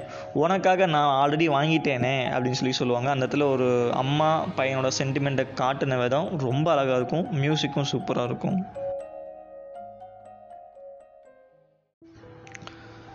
ஸோ அதுக்கப்புறம் அந்த பைக் எடுத்துகிட்டு ரொம்ப சுற்றிட்டு இருப்பார். அவங்க அம்மா வந்து ரீசன் என்ன பக்கத்தில் இருந்த ஒரு ஹாஸ்பிட்டலில் அவங்களோட ஃப்ரெண்டு இன்னொரு டாக்டருக்கு ஹெல்ப் பண்ணுறதுக்காக வந்திருப்பாங்க. ஏன்னா இவங்களும் டாக்டர் அவங்க ஃப்ரெண்டும் டாக்டர் ஸோ ஃப்ரெண்டுக்கு ஹெல்ப் பண்ணுறதுக்காக அவங்களோட ஹாஸ்பிட்டலுக்கு போயிருப்பாங்க. ஸோ அவங்க அம்மாவை போய் விட்டுட்டு சரிம்மா நான் கிளம்புறேன். நான் நீ வரதுக்கு லேட் ஆகும். நான் வெளியே போயிட்டு ஃப்ரெண்ட்ஸை பார்த்துட்டு வரேன்னு கிளம்பும்போது அந்த ஹாஸ்பிட்டலில் எதேச்சமாக தியாவை பார்ப்பார். ஏன்னா தியாவுக்கு வந்து ஆக்சிடென்ட் ஆயிடுச்சு இல்லையா? ஸோ கை கால்லாம் உடஞ்சிருக்கும். சம் கட்டு போட்டிருப்பாங்க. அதில் வந்து டாக்டர்கிட்ட ஆத்திர டாக்டர்கிட்ட பார்க்குறதுக்காக வந்திருப்பாங்க.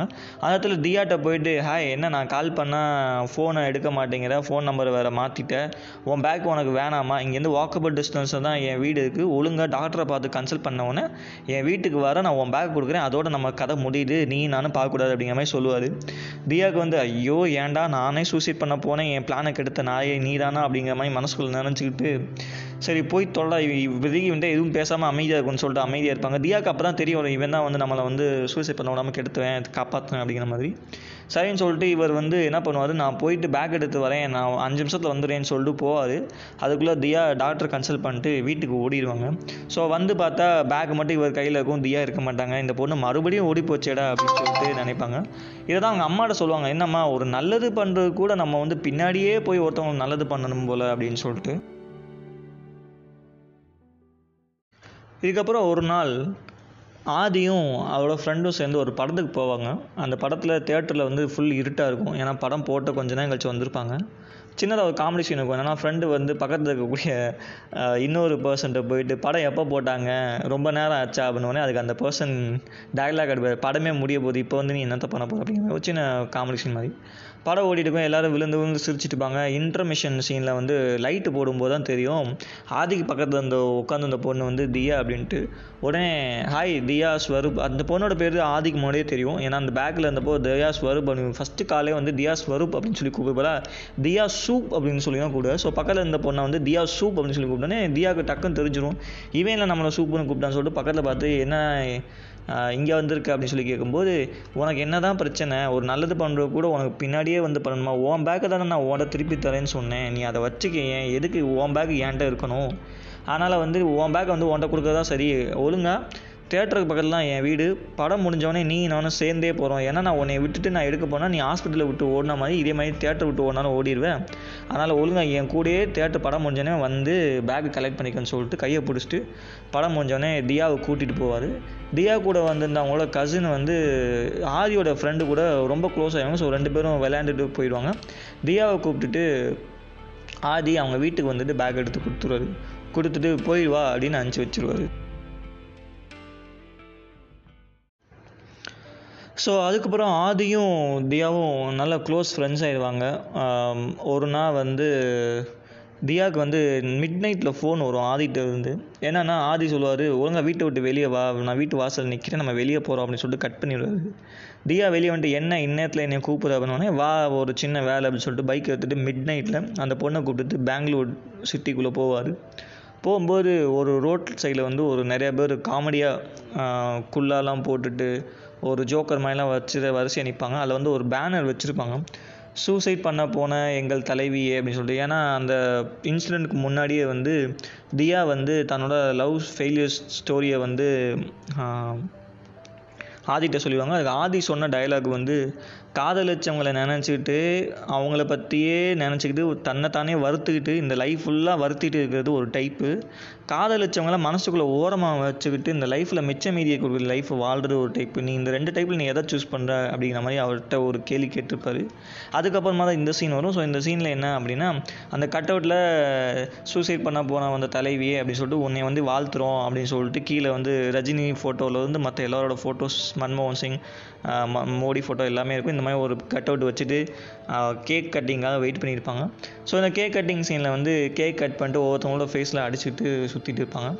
இதுக்கப்புறம் அந்த பொண்ணை கூப்பிட்டுட்டு பைக்கில் கூப்பிட்டுட்டு த அந்த வீட்டுக்கே தியாவோட வீட்டுக்கே வந்து அந்த பையன் இறக்கி விடாரு ஆதி. இறக்கி விடும்போது ரெண்டு பேரோட ஃபேஸ்லேயுமே கேக் இருக்கும். ஸோ அப்போ வந்து தியாவை பார்த்து நீ ஒரு பேய் மாதிரி இருக்க அப்படின்னு சொல்லி சொல்லுவாங்க. ஆதியை பார்த்துட்டு நீயும் ஒரு பேய் மாதிரி தான் இருக்கிறதுனாலே நான் இந்த வீட்டில் போய் ஃபேஸ் வாஷ் பண்ண போகிறேன் தியா போகும்போது ஆதி சொல்லுவார் போய் ஒழுங்காக ஃபஸ்ட்டு ஃபேஸ் வாஷ் பண்ணிடு. இல்லை வீட்டில் இருந்தவங்களாம் பயப்படாங்கன்னே அப்போது தியா சொல்லக்கூடிய டைலாக் வீட்டில் யாரும் இல்லை நான் தனியாக தான் இருக்கேன் அப்படின்னோடனே ஆதி டக்குன்னு கேட்குற ஒரு கேள்வி வீட்டில் யாருமே இல்லைன்னா என்னை வீட்டுக்குள்ளே கூப்பிட மாட்டியா? ஒரு கப் காஃபி கூட வாங்கி தர மாட்டியா? அப்படின்னு சொல்லி கேட்பாரு உடனே சாரி வா வீட்டுக்கு போகணும்னு சொல்லிட்டு வீட்டில் கூப்பிட்டு காஃபி போட்டு கொடுத்துட்டு ஃபேஸ் வாஷ்லாம் பண்ணிவிட்டு பேசிட்டு இருப்பாங்க. ஸோ பேசும்போது தியா வந்து ஓகே நான் ரோஹித் இல்லாமல் வாழ முடியாதுன்னு நினச்சேன். பட் ரோஹித்தை நினச்சிக்கிட்டே என்னால் சந்தோஷமாகவும் வாழ முடியும். அப்படின்னு ஒன்றால் தான் புரிஞ்சிச்சு. ரொம்ப தேங்க்ஸ் அப்படின்னு சொல்லி சொல்கிறாரு உடனே வந்து ஆதி சொல்கிறது இப்படிலாம் பேசி வந்து என்னை லவ் பண்ணலாம் அப்படின்னு சொல்லி நினைக்காத எனக்கு லவ் பிடிக்காது அப்படின்னோடனே தியாவும் டக்குன்னு வந்து இந்த மாதிரி என்கிட்ட பேசாத எனக்கு லவ் பண்ணுறது பிடிக்காது. எனக்கு ஒன்ஸ் தான் ஒரு தடவை தான் லவ் வரும். இதுக்கு மேலே எனக்கு வராதுன்னு இப்போ ரெண்டு பேரும் ஒரே மாதிரி தான் இருக்கும். ஸோ ரெண்டு பேரும் லவ் பண்ணக்கூடாது. ஜஸ்ட் ஃப்ரெண்டாகவே இருக்கணும் அப்படின்னு ஒரு முடிவு எடுத்துக்குவாங்க. ஸோ மறுநாளே அவங்க தங்கியிருந்த கசின் வந்து சொந்த ஊருக்கு போகிறேன் அப்படின்னு கிளம்பி போவாங்க. ஸோ கசின் இல்லாமல் தனியாக நீ இங்கே இருக்கக்கூடாது. அவங்க அவங்களோட சொந்த வீட்டில் வந்து கசினோட வீட்டில் வந்து கசின் இல்லாமல் நீ வீட்டில் இருக்கிறது நல்லா இருக்காது. ஆனால் நீ கிளம்பி வந்துருன்னு சொல்லிட்டு அங்கே அப்பாவும் கால் பண்ணி மும்பைக்கு வர சொல்லுவார். ஸோ ஓகே என்ன பண்ணுறதுன்னு தெரியாமல் இருக்கக்கூடிய தியா வந்து சரி மறுநாள் காலைல கிளம்பி போயிடலாம்னு சொல்லிட்டு டிக்கெட்லாம் புக் பண்ணிடுவாங்க அப்போ வந்து ரோஹித் வந்து கால் சாரி ஆதித் வந்து கால் வரும். ஆதி சொல்கிறது வந்து கொஞ்ச நேரம் வந்து பேசிட்டு இருப்போம் சொல்லிட்டு கொஞ்ச நேரம் பேசிட்டு இருப்பாங்க. கொஞ்ச நேரம் பேசிட்டு இருக்கும்போது நைட்டு ஃபுல்லாக ஓடிடும் உடனே ஆதி சொல்லுவார் இன்னும் கொஞ்ச நேரம் இருந்து பேசினா நல்லா இருக்கும்னு நான் நினச்சேன் அப்படின்னு ஆதி சொன்னோடனே தியாவும் இதை தான் நான் நினச்சேன். இன்னும் கொஞ்ச நேரம் இருந்தால் நல்லாயிருக்கும் ஏன்னா இனிமேல் நம்ம அடுத்து எப்போ பார்க்க போகிறோம் தெரிலன்னொடனே ஆதி கேட்கக்கூடிய கேள்வி ஏன் என்ன ஆச்சுன்னொடனே நாளைக்கு காலையில் நான் இந்த மாதிரி மும்பை போகிறேன் நான் அடுத்து பெங்களூர் எப்போ வருவேன்னு தெரியாது அப்படின்ன உடனே சரி ஓகே நோ இஷ்யூஸ் உன் கல்யாணத்துக்கு சொல்லு நான் வரேன் அப்படின்னு சொல்லி ஆதி சொல்லுவார். அதுக்கு அந்த தியா சொல்லக்கூடிய டைலாக் இல்லை. இனிமேல் என் வாழ்க்கையில் கல்யாணம் அப்படின்னு ஒன்று நான் எதிர்பார்க்க மாட்டேன் அப்படின்னு சொல்லி தியா சொல்லுவாங்க. ஓகே சரி பரவாயில்ல. இது வரைக்கும் கொஞ்ச நேரம் பேசிட்டு போன்னு சொல்லி பேசிட்டு எத்தனை மணிக்கு ட்ரெயின்னா காலைல ஏழு மணி ஆறு மணி வரைக்கும் பேசிட்டு இருப்பாங்க. பேசிட்டு சரி போயிட்டு வா அப்படின்னு சொல்லிட்டு தியாவை வந்து வீட்டுக்கு அனுப்பிச்சிட்டு ரோஹித் வந்து வீட்டுக்கு போய் தூங்க போவார். சாரி ஆதி வீட்டுக்கு போய் தூங்க போவார். பட் ஆதினால் தூங்கவே முடியாது. தியாவோட ஞாபகம் அடிக்கடி வந்துக்கிட்டே இருக்கும். உடனே நாங்கள் அம்மா கால் பண்ணி கேட்பாரு அம்மா இந்த மாதிரி தியாவோட ஞாபகம் எனக்கு வந்துகிட்டே இருக்கு. தியா மும்பை போகிறேன்னு சொன்னால் அடுத்து எப்போ வருவான்னு வேறு தெரில என்னம்மா பண்ணலாம்னோடனே அப்போ ஒன்று பண்ணேன் தியாவை கூப்பிட்டுட்டு பக்கத்தில் ஒரு ஊர் பேர் சொல்லுவாங்க. சாரி அது கன்னட டேர்ம்னால எனக்கு சரியாக தெரில அந்த ஊர் தான் வந்து ஆதியோட சொந்த ஊராகும். அது வரைக்கும் வந்து நீ தியா வந்து பைக்கில் கூட்டிகிட்டு வந்து கூட்டிகிட்டு வந்து இங்கேருந்து மும்பைக்கு ட்ரெயின் இருக்குல்ல சாயங்காலம் அந்த ட்ரெயினில் அனுப்பிச்சி வை. இதில் என்ன ஆக போகுது? அப்படின்னா இந்த டைலாக் வந்து இந்த இதை வந்து தியாட்டையும் சொல்லுவாங்க. தியாவுக்கும் பிடிச்சிடும் உடனே வந்து தன்னோட ராயல் என்ஃபீல்டு பைக் ரெண்டு லட்ச ரூபா பைக்கில் தியாவை கூப்பிட்டுட்டு தன்னோட சொந்த ஊருக்கு கூட்டிட்டு வருவார். ஏன்னா சொந்த ஊர்லேருந்து மும்பைக்கு ட்ரெயின் இருக்குது அப்படிங்கிறனால ஸோ அப்படி வரும்போது என்னென்னா இந்த இடத்துல ஒரு சினிமேட்டிக்காக வந்து ரொம்ப நல்லா இருக்கும். ரொம்ப ப்ரீஸியாக சூப்பராக ஒரு நைஸ் ஷார்ட் லொக்கேஷன் சூஸ் பண்ண லொக்கேஷனாக இருக்கட்டும். அவங்க வச்ச கேமரா ஆங்கிள்ஸாக இருக்கும் இந்த பேக்ரவுண்ட் மியூசிக் உண்மையிலே படத்துக்கு ஒரு பெரிய ப்ளஸ் தான் சொல்லணும் பைக்கில் போகிறப்போ பேக்ரவுண்டில் யாருமே இருக்க மாட்டாங்க. எந்த வண்டி இருக்காது. இவங்க மட்டுமே போயிட்டு இருப்பாங்க. மலை சாரல் இருக்கும். மழை பெய்யும். மலை அடிவாரத்தில் போவாங்க. பூக்கள் பூக்கிற இடங்களில் சுற்றி போவாங்க. இந்த மாதிரி அந்த போகிற ஒரு பேத்வேவே வந்து ஓ வாவ் இவ்வளோ சூப்பரான பிளேசஸ்லாம் கனடாவில் இருக்கா? அப்படின்னு சொல்லி நம்மளுக்கே திங்க் பண்ணுற அளவுக்கு இருக்கும். அந்த மாதிரி ஒரு சீன் வந்து நல்லாயிருக்கும் கூப்பிட்டுட்டு ரயில்வே ஜங்ஷனில் வந்து ட்ரெயின் ஏற வருவாங்க. ஆதியும் தியாவும்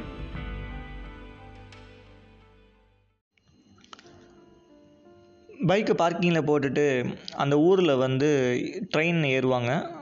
ஆதியும் தியாவும் ட்ரெயின் ஏறிட்டு ட்ரெயினில் பேசிகிட்டே வந்துட்டு இருப்பாங்க. அது தூங்க மிட் நைட் டைமாக இருக்கும். ஸோ மற்ற பேசஞ்சர்லாம் இவங்க பேசுகிற டிஸ்டர்ப் ஆகுறதுனால ஷூ தூங்காதீங்க. பேசாமல் இருங்க. தூங்கினவொடனே இவங்க ரெண்டு பேரும் தூங்குவாங்க. தூங்கும்போது தியாவும் ஆதியும் சொல்கிற டயலாக் என்னென்னா நாளை காலையில் உங்கள் ஊர் வந்துடும் சொந்த ஊர். நீ இறங்கி போயிடு நான் இப்படியே ட்ரெயினில் போகிறேன் அப்படின்னு சொல்லி தியா சொல்லுவாங்க. அதுக்கு ஆதி சொல்கிற டயலாக் என்னென்னா நான் உன்ட்ட வந்து பாய்லாம் சொல்ல மாட்டேன். ஏன்னா நான் பாய் சொல்லிவிட்டு நான் கீழே இறங்கிட்டு ட்ரெயின் போகிற வரைக்கும் உன்னை பார்த்துட்டே இருந்துட்டு நான் இருந்துட்டு போனேன்னா எனக்கு ரொம்ப மனசு கஷ்டமாக இருக்கும். நான் அதனால் ஜங்ஷன் வந்தோடனே நான் உன்ட்ட சொல்லக்கூட மாட்டேன். காலை ஏழு மணிக்கு ஜங்ஷன் வந்தோடனே நான் டக்குன்னு இறங்கி ஓடிடுவேன். ஏன்னா கடைசி வரைக்கும் இருந்து பார்த்து தான் பெயின் நம்ம பாதியிலே விட்டுட்டு ஓடிட்டோம்னா பெயின் ரெண்டு பேர்த்துக்குமே இருக்காது. அதனால் நீ பத்திரமா நீ இப்படியே தூங்கிட்டே போ அப்படின்னு சொல்லி சொல்லுவார். ஓகே நீயும் தியாவும் இதுக்கு அக்செப்ட் பண்ணுவாங்க. நீ காலையில் என்கிட்ட சொல்லாத. சொன்னால் நானும் ரொம்ப கஷ்டப்படுவேன். நீ ஆனால் என்னை பார்க்காம நீ வாட்டுக்கு போயிடு அப்படின்னு சொல்லி சொல்லுவாங்க. நைட்டு ரெண்டு பேரும் தூங்கிட்டு இருப்பாங்க. காலை ஏழு மணி ஆயிரும். ஜங்ஷனும் வந்துடும் ஆதி இறங்க வேண்டிய இடமும் வந்துடும் ஆதியோட சொந்த ஊர் அதுதான். அது வந்துடும் வந்த உடனே ஆதி ட்ரெயினை விட்டு இறங்குறதுக்கு முன்னாடி யோசிப்பார். ஒருவேளை தியாவை எழுப்பி நம்ம சொல்லிட்டு போகலாமா அப்படின்ட்டு. இல்லை நம்ம தான் சொல்லிட்டோமே. ரெண்டு பேருக்குமே ஹர்ட்டிங்ஸ் இருக்கக்கூடாது அப்படிங்கிறனால தியாட்ட சொல்லாமல் இறங்கி ஜங்ஷன் வாசல் வாசலுக்கு வந்துடுவார் வரும்போது ட்ரெயின் கிளம்புற சத்தம் கேட்கும் ஆதி தான் இந்த டைலாக் ஃபஸ்ட்டு சொன்னது ரெண்டு பேரும் திரும்பி பார்த்து ஒவ்வொருத்த ஒருத்தவங்களும் பார்த்து கண்ணில் தண்ணியோடு ரெண்டு பேரும் சென்ட் ஆஃப் பண்ணக்கூடாது. ட்ரெயின் போகிற வரைக்கும் இருந்து பார்க்கக்கூடாது அப்படின்ட்டு. பட் அது ஆதினால் முடியாது. ஆதி வந்து அந்த ட்ரெயினை பார்த்துட்டே இருப்பார். டியா இதில் தானே போகிறோம் அப்படின்னா டியா இந்த கம்பார்ட்மெண்ட் ஏசி கோச் கம்பார்ட்மெண்ட்டை பார்த்துட்டே இருப்பார். ட்ரெயின் கிராஸ் ஆன பின்னாடி தெரியும். ட்ரெயினை விட்டு தியா ஆல்ரெடி இறங்கியிருப்பாங்க அப்படின்ட்டு. உடனே ஆதிக்கு ஷாக்கிங்காகவும் சர்ப்ரைஸிங்காகவும் உடனே வேகமாக கீழே இறங்கி ஓடி வந்து ட்ராக்கெல்லாம் தாண்டி ஓடி வந்து ஏன் ட்ரெயினை விட்டு இறங்கினவொடனே உனக்கு வந்து காமன் சென்ஸே இல்லை. காமன் சென்ஸ் இல்லாத காமன் பீப்புள்ஸ் இந்த ஊரில் நிறையா பேர் இருக்காங்க அப்படின்னு சொல்லி ஆதி மொத மொத தியாட்ட சொன்ன டைலாக்கை சொல்லுவாங்க தியா ஆதிட்ட. ஏன் அப்படின்னா சொந்த ஊருக்கு வந்திருக்கேன் ஒரு கப் காஃபி கூட நீ தராமல் நீ அனுப்புறிய நீலாம் என்ன ஃப்ரெண்டு அப்படின்னு சொல்லி கேட்பாங்க சாரி வா அப்படின்னு சொல்லிட்டு பைக்லேயே தன்னோட ஃப்ரெண்டை கூப்பிட்டுட்டு ஆட்டோவில் ஷேர் ஆட்டோவில் தன்னோட ஃப்ரெண்டை கூப்பிட்டுட்டு தியாவை கூப்பிட்டுட்டு அவங்களோட வீட்டுக்கு போவாங்க டீ சாப்பிட்றதுக்காக.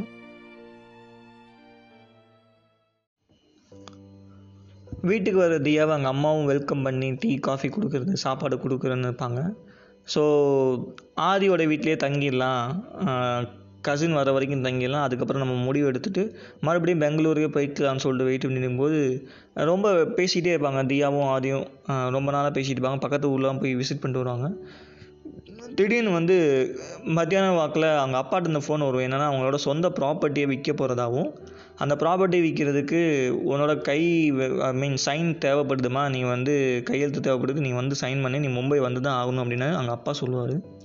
சொன்னவொடனே உடனே கொஞ்சம் ஃபீலிங்காக இருக்கும். என்னென்னா ஆதியை விட்டுட்டு போகிறோமே அப்படின்ட்டு ஆதிட்ட வந்து சொல்லுவாங்க இந்த மாதிரி நான் போய் தான் ஆகணும் அப்படின்ட்டு. சரி ஓகே நாளை காலை ஏழு மணிக்கு அதே ட்ரெயின் இருக்குது நீ அதே ட்ரெயினை புக் பண்ணி போகலாம் அப்படின்னு சொல்லி சொல்லும்போது அன்றைக்கி நைட்டு இன்றைக்கி நைட்டு தான் நம்ம கடைசியாக பார்க்க போகிறோம் நீ அடுத்து எப்போ வரையோ தெரியாது. ஆனால் டின்னர் நல்லா சாப்பிடுன்னு சொல்லிட்டு டின்னர்லாம் சாப்பிட்டுட்டு ரெண்டு பேரும் பேசிட்டு இருக்கும்போது ஆதி சொல்லுவார் எனக்கு இந்த வீட்டுக்கு வந்தாலே எப்பயுமே வந்து தூக்கம் வந்து சரியாக வராது. இதனால தான் நான் பெங்களூர்லேயே தங்குறேன்.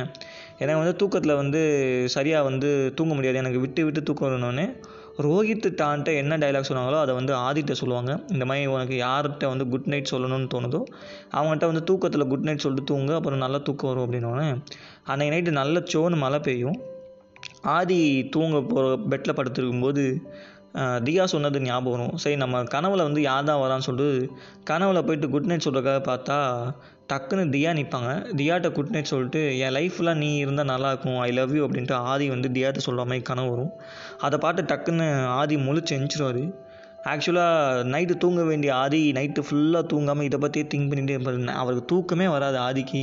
ஏடா கடைசியில் இப்படி ஆகி போச்சே. நம்மளே லவ் பண்ணக்கூடாதுன்னு சொல்லிட்டு நம்மளே லவ் பண்ணாமே ஆகிட்டுமே என்ன பண்ணுறதுன்னு தெரியாமல் ரொம்ப சஃபகேட் ஆகாது காலையிலையும் ஆயிரும் ஆறு மணி ஆயிரும். ட்ரெயினை கொண்டு போய் தியா விட வேண்டிய நேரமும் வந்துடும் ரயில்வே ஜங்ஷனில் போயிட்டு தியாவை விட்டுட்டு பட் இருந்தாலும் ஆதி வந்து எப்படின்னா ரோஹித் மாதிரி இல்லை. பக் பயங்கர ஜாலி டைப் அப்படிங்கனால கிண்டல் பண்ணிகிட்டே பேசிகிட்டே இருப்பார். கிண்டல் பண்ணிட்டு பேசிகிட்டு இருக்கும்போது போ அப்படின்னு சொல்லிட்டு ட்ரெயினில் ஏற்றி விட்டுட்டு தியா முன்னாடி சொன்ன டைலாக்ஸும் ஆதி முன்னாடி சொல்ல டைலாக்கும் ரெண்டு பேரும் மாற்றி பேசிக்குவாங்க. எப்படின்னா தியா வந்து நைட்டு தூங்கும்போது என்ன சொல்லுவாங்கன்னா உன்னை ஏதாச்சும் ஒரு பொண்ணு லவ் பண்ணுச்சுன்னா சொல்லு. அந்த பொண்ணை பார்த்தவொடனே நான் கண்டுபிடிச்சிடுவேன். ஏன்னா நான் லவ்வில் வந்து பிஹெச்டி வாங்கின பொண்ணு அப்படின்னு சொல்லிட்டு தியா ஆதிட்ட சொல்லியிருப்பாங்க. ஆதி வந்து தியாட்ட சொல்லக்கூடியது வந்து என்னையை பார்த்தா உனக்கு வந்து எப்படி தோணுது? மீன்ஸ் முன்னாடி சொன்ன டைலாக் நான் உன்னை லவ் பண்ணிடுவேன்னு தோணுதா? அப்படிங்கிற மாதிரி ஆதி வந்து தியாட்ட ஒரு டைலாக் சொல்லியிருப்பாங்க. இந்த ரெண்டு டைலாக்கை ரெண்டு பேரும் மாற்றி சொல்லுவாங்க. எப்படி சொல்லுவாங்கன்னா தியா சொல்கிற டைலாக் வந்து ஆதி சொல்லுவார். நீ பிஹெச்டிலாம் முடிக்கல உனக்கு ஒன்றுமே தெரில போ அப்படின்னு சொல்லி டைலாக்கை ஆதி சொல்லுவார். ஆதி சொன்ன டைலாக் என்னை பார்த்தா உனக்கு எப்படி இருக்குது லவ் பண்ணுற மாதிரி தோணுதாங்கிறத வந்து தியா சொல்லுவாங்க. சொல்லிவிட்டு ட்ரெயின் மூவ் ஆயிரும். மூவ் ஆன பின்னாடி அந்த டைலாக்கே சொல்லுவாங்க. சொல்லிவிட்டு ரெண்டு பேரும் மூஞ்சி பார்க்காம திரும்பிக்குவாங்க. திரும்பிட்ட முன்னாடி தான் யோசிப்பாங்க. ஏன் அவன் இந்த டைலாக் சொன்னான் ஏன்னா வந்து ரெண்டு பேருமே லவ் பண்ணக்கூடாது அப்படிங்கிறது தான் டைலாக் சொல்லியிருப்பாங்க. கடைசி பார்த்தா ரெண்டு பேருமே லவ் பண்ண ஆரம்பிச்சிட்டோமே அப்படிங்கிறது தான் அவங்களுக்கு தெரியும். டக்குன்னு ட்ரெயினை போகிற ட்ரெயின்லேருந்து எட்டி பார்ப்பாங்க. தியா ஆதியும் எட்டி பார்ப்பாரு. எட்டி பார்த்து லவ்வா அப்படின்னு சொல்லி கேட்பாரு. ஆமாம் அப்படின்னு சொல்லி மண்டே மட்டும் ஆட்டுவாங்க. அப்போ தான் ஃப்ளாஷ்பேக்கில் என்ன ஆகும்னா அதே நைட்டு ஆதியோட வீட்டில் தியா தூங்கி இருக்கும்போது மழை பெஞ்சிருக்கும்போது தியாவோட கனவுல ஆதி வந்திருப்பார். ஆதிட்ட வந்து தியா சொல்லியிருப்பாங்க லா லைஃப் லாங் ஃபுல்லாக உன்னே கூட இருக்கணும் உன்னை மிஸ் பண்ணக்கூடாதுன்னு தோணுது ஐ லவ் யூ அப்படிங்கிற டைலாக்கு ஆதிட்ட தியா சொல்லியிருப்பாங்க.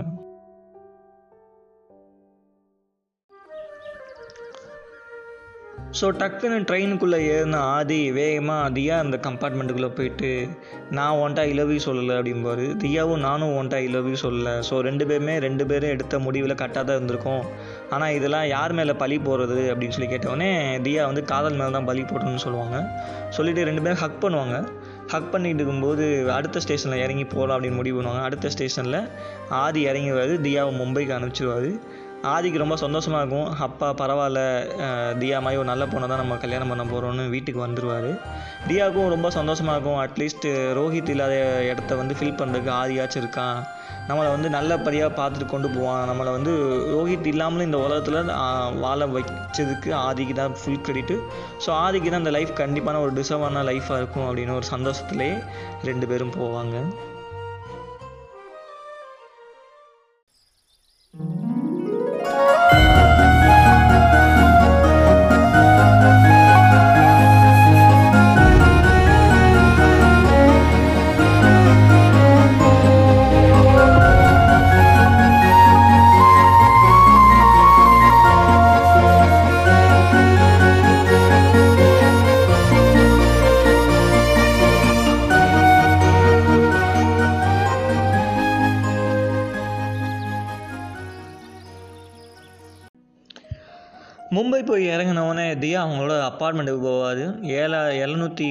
அப்பார்ட்மெண்ட்டுக்கு போன உடனே எழுநூற்றி ஒன்று கதவை தட்டுறதுக்கு முன்னாடி எழுநூற்றி ரெண்டு திரும்பி ஒரு பார்வை பார்ப்பாங்க. அவங்களுக்கு ரோஹித்தோட ஞாபகங்கள் இருக்கும்.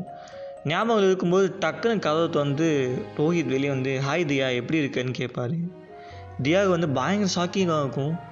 என்னடா ரோஹித் இறந்துட்டான்லடா நம்ம கேள்விப்பட்டோம். இறந்துட்டேன்லடா நம்ம சொன்னாங்க. பாடிலாம் பார்த்தோம்டா என்னடா ரோஹித் வந்துட்டான்? அப்படிங்கும்போது அப்போ ரோஹித் சொல்லக்கூடிய டைலாக்கு நீ வந்து என்னை இறந்துட்டேன்னு சொல்லி நம்பிட்டியா? நான் வந்து கோமாவில் இருந்தேன் ஆக்ஷன் ஆன உடனே. நான் கோமாவில் இருந்தனால வந்து அங்கிள் வந்து தப்பாக சொல்லிட்டாரு.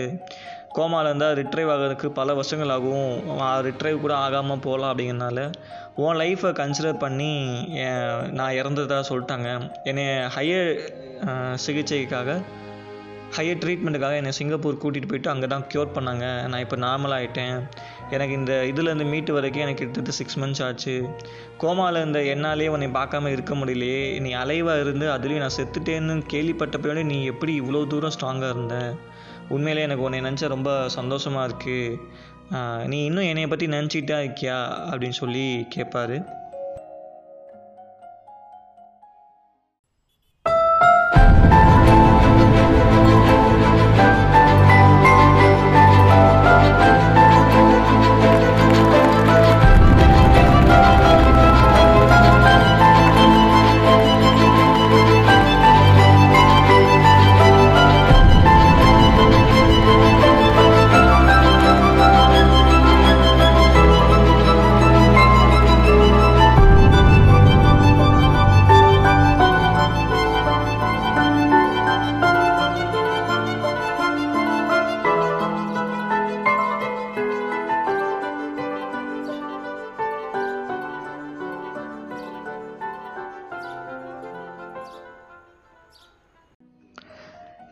வந்து என்ன பண்ணுறதுனே தெரியாது. வீட்டுக்குள்ளே வந்த பின்னா தான் அங்கிளும் அப்பாவும் முழு விவரத்தை சொல்லுவாங்க.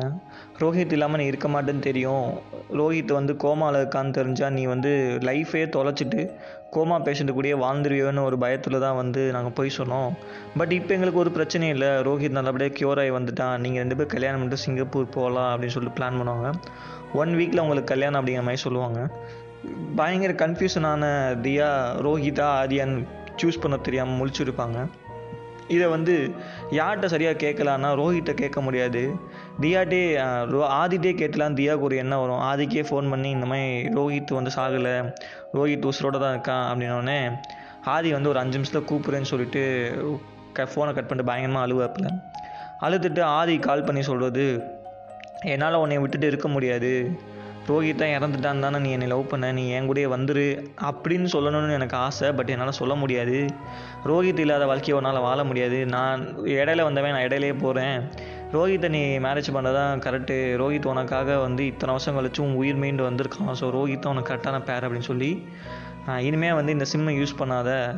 நானும் உனக்கு வந்து கால் பண்ண மாட்டேன்னு சொல்லிட்டு ரெண்டு பேரும் மியூச்சுவலாக அண்டர்ஸ்டாண்டிங்கில் பிரிஞ்சிருவாங்க.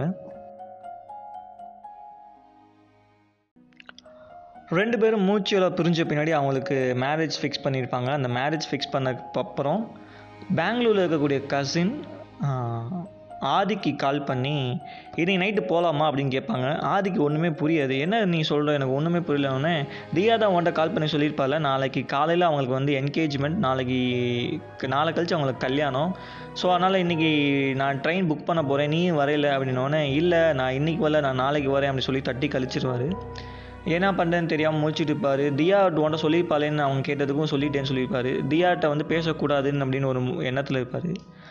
அப்புறமா வீட்டுக்கு வருவார் சொந்த வீட்டுக்கு வந்து அவங்க அம்மாட்ட அழுதுகிட்டே சொல்லுவார் இந்த மாதிரி தியாவுக்கு கல்யாணம் தியா என்கிட்ட சொல்லவே இல்லை அப்படின்னோடனே அவங்க அம்மா சொல்கிறது நல்லது தான் தியா பண்ணது சரி தான் நீ வந்து அவளை மறந்துருந்தோடனே இவர் சொல்லுவார் இல்லை நான் நிச்சயதார்த்தத்தை மட்டும் போய் பார்த்துட்டு வந்துடுறேன்னொடனே அவங்க அம்மா சொல்கிறது இது நான் வரைக்கும் உன்னை நான் அழுக விடாமல் கஷ்டப்படாமல் பார்த்துட்டு வளர்ந்தது காரணமே வந்து நீ அழுதா நானும் அழுவேங்க ஒரு காரணத்துக்காக தான். இப்போ நீ அவங்க போய் பார்த்துட்டு கஷ்டப்பட்டு வந்தேன்னா அழக போகிறது நீ மட்டும் இல்லை அந்த கஷ்டத்தை அனுபவிக்க போகிறது நான் நானும் தான். ஸோ அதனால் வந்து நீ வந்து என்னை வந்து விட்டுட்டு போகாத அப்படின்னு சொல்லி சொல்லியிருப்பாங்க.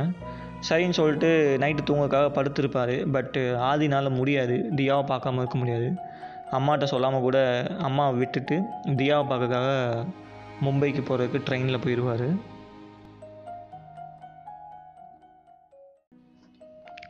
இது அவங்க அம்மாவுக்கு ரொம்ப ஹார்ட் பிரேக்கிங் மூமெண்ட்டாக இருக்கும். பையன் மொத மொதல் தான் வாழ்நாளில் வந்து என் பேச்சை கேட்காம விட்டுட்டு போகிறானே அப்படின்னு. பட் ஆதிக்கு என்னென்னா இனிமேல் தியாவை நம்ம பார்க்கவே போகிறதில்ல அட்லீஸ்ட் அவள் சிங்கப்பூர் போகிறதுக்கு முன்னாடி இப்போயாச்சும் நம்ம பார்த்துட்டு போயிடலாம் அப்படிங்கிற ஒரு எண்ணத்தில் வந்திருப்பாரு. கல்யாணத்துக்கு வந்துடுவார். தியாவை பார்க்க மாட்டார். ஆனால் ரோஹித்தை மட்டும் தூரத்துலேருந்து தியாவையும் ரோஹித்தையும் ஒரு தூரத்துலேருந்து பார்த்துக்குவார். பார்த்துட்டு சரி நம்ம தான் பார்த்துட்டு வரல நம்ம திரும்பி போயிடலாம் சொல்லிட்டு கண்களோட நீரில் வந்து கண்ணில் நீரோட வெளியே வருவார். வெளியே வரும்போது அவங்க கசின் பார்த்து பிடிச்சிக்குவாங்க. பெங்களூரில் இருக்கும்போது நான் வரலேன்னு சொன்ன கட்டத்தில் இங்கே வந்திருக்க வா போய் தியாட்ட பேசினியான்னு சொல்லி கேட்பாங்க. இல்லை பேசினோடனே வா உன்னை போய் பேச வைக்கன்னு சொல்லிட்டு கையை பிடிச்சி தியா விட்ட முன்னாடி கொண்டு போய் தியாவுக்கு அப்போ தான் கண்ணில் வந்து தண்ணி வரும் அழுக வரும். என்னடா நம்ம இவனை ஏமாற்றிட்டோம் மேடம் நினச்சி கில்ட்டியாக ஃபீல் பண்ணுவாங்க. ரெண்டு பேர் கூடயும் வந்து நின்று ஃபோட்டோ எடுத்துகிட்டு ரெண்டு பேருக்கும் விஷ் பண்ணிட்டு நான் சாப்பிட்டுட்டு கிளம்புறேன்னு சொல்லிட்டு கிளம்புவார். கிளம்புன உடனே இங்கே அவர் ட்ரெயினில் வந்துட்டு இருப்பார். சைமல்டேனியஸாக சீன் ஓடும். என்னென்னா அங்கே பேக்ரவுண்டில் வந்து ஸ்டேஜில் இருந்த தியாவோட கையை பிடிச்சி தியா நீ ஏன் சேடாக இருக்கன்னு சொல்லிட்டு ரோஹித் கேட்பாரு. அது தியா எதுவுமே பதில் சொல்ல மாட்டாங்க. ரோஹித் வந்து தன்னோட பழைய எண்ணத்தின்படி அந்த தேட்டர் சீனில் வர மாதிரி கையில் பிடிச்சி ஐ லவ் யூ அப்படின்னு சொல்லி கையிலேயே வந்து அமுக்கி காட்டுவார். அதுக்கு தியா வந்து திருப்பி ஐ லவ் யூ டூ அப்படின்னு சொல்லி அமுக்க மாட்டாங்க. ஸோ அதுவே வந்து ரோஹித்துக்கு பயங்கர டவுட்டாக இருக்கும். ஒரு ரூமில் ரெண்டு பேரும் தனியாக போயிட்டு பேசுவாங்க. அப்போ பேசும்போது ஆதியை பற்றின ஃபுல் விவரத்தை வந்து தியா ரோஹித்திட்ட சொல்லிடுவாங்க ஸோ அப்போ ரோஹித் ரொம்ப ஜென்ரலாக ரொம்ப ஜென்யூனஸாக நீ எடுத்த முடிவு சரிதான். ஏன்னா வந்து ஆதி வந்து நான் இல்லாமல் உன்னை இருக்க இந்த உலகத்தில் வாழ வைக்க முடியும்னு உனக்கு காட்டினவர். ஸோ என்னை விட அவர்னால தான் உன்னை பார்க்க முடியும். என்னால் நீ சாகிறதுக்கு தான் போன ஆனால் ஆதியானதுனால தான் வந்து நீ வாழ்கிறதுக்கு ஒரு மீண்டு வந்திருக்க. ஸோ ஆதி தான் உனக்கு கரெக்டான பேர். நீ சூஸ் பண்ண ரைட்டு தான். நீ ஆதியவே கல்யாணம் பண்ணிக்கன்னு சொல்லிட்டு கல்யாணத்தை நிறுத்திடுவார். ஸோ ஆரிய கல்யாணம் பண்ணலாம் அப்படின்னு ஒரு எண்ணத்தோட சந்தோஷமாகவும் ஏன்னா அவங்களுக்கு தெரியும் உண்மையான லவ் ரெண்டுமே உண்மையான லவ் தான். பட் ஆதி தான் வந்து தனக்கு சரியான ஒரு ஆளாக இருப்பாருன்னு சொல்லிட்டு அவங்க அம்மாவோட ஊருக்கு ஆதியை பார்க்க வராது வந்து பார்த்தா ஆதி அங்கே வீட்டில் இல்லை. பக்கத்தில் இருக்கிற ஃப்ரெண்டுகிட்ட ஆதி எங்கன்னு கேட்டவுடனே உனக்கு தெரியாத கதை? அப்படின்னு சொல்லிட்டு கதை சொல்லுவாங்க. என்னன்னா ஃப்ளாஷ்பேக்கில் எப்போ ஆதியை வந்து அம்மா அவங்க அம்மா பேச்சை கேட்காம ட்ரெயினில் ஏறி போனாரோ அன்னைக்கு நைட்டு வந்து திடீர்னு அவங்க அம்மாவுக்கு கார்டியாக் அரெஸ்ட் வந்திருக்கும். கூட யாருமே இல்லாத காரணத்தினால ஹார்ட்டு வலிச்சு வலிச்சு அவங்க அதே வீட்டில் அவங்க இருந்த வீட்லேயே இறந்து போயிருப்பாங்க. இது திரும்பி வந்த ஆதிக்கு தெரிஞ்சோடனே ஆதிக்கு பயங்கர பெயின் ஆகி அதே இடத்துல உட்காந்து அழுவார். இதில் ஊடால என்னென்னா ஆதி வந்து அவங்க அம்மாவுக்காக ஒரு லெட்டர் லவ் லெட்டர் மாதிரி எழுப்பேன் அவங்க அம்மாவுக்காக. அதை அப்பப்போ வாசிப்பார். அவங்களால ஃபுல்லாக வாசிக்க முடியாது. அவங்க அம்மா இறந்து போன பின்னாடி மிச்சம் இருக்கக்கூடிய மிச்ச பாட்டை வாசிப்பார். அவங்க அம்மா வந்து எப்பவுமே லக்கி லக்கின்னு பேர் சொல்லி கூப்பிடுவார் ஆதி.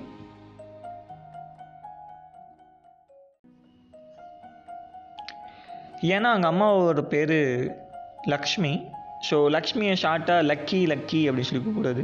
ஆக்சுவலாக நான் உன்னை லக்கின்னு நான் பேரை சொல்லி கூப்பிடலாமா நீ எனக்கு லக்கி அப்படிங்கிறத சொல்கிறதுக்காக தான் நான் உனக்கு எவ்வளோ மகனாக பிறந்தது எனக்கு நான் எ- எவ்வளோ லக்கியாக என் உலகத்தில் இருக்கேனுங்கிறதுக்காக தான் உன்னை லக்கி லக்கின்னு கூப்பிட்டேன்.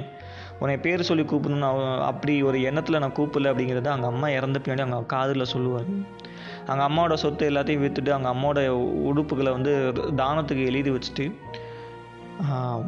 அம்மாவும் இல்லை அம்மா இறந்ததுக்கு மூல காரணம் நான் தான். ஏன்னா அம்மா தனியாக இருந்தது இல்லை என்றைக்கும் தனியாக இருக்கிறப்போ கூட இருந்திருந்தா அம்மா போக வேணாம் மும்பைக்கு போக வேணாம்னு சொன்னதை கேட்டிருந்தா நான் அம்மா கூட இருந்துப்பேன் காடியை கரைச்சிருந்தப்போ காப்பாற்றிருக்கலாம் அம்மா இறந்ததுக்கு நான் தான் காரணம். அம்மா இல்லாத ஊரில் நான் இருக்க மாட்டேன் அப்படின்ட்டு. எந்த இடத்துல வந்து சூசைட் பண்ணுறதுக்கு காப்பாற்றினாலும் அதே இடத்துல போயிட்டு இவர் நிற்பார்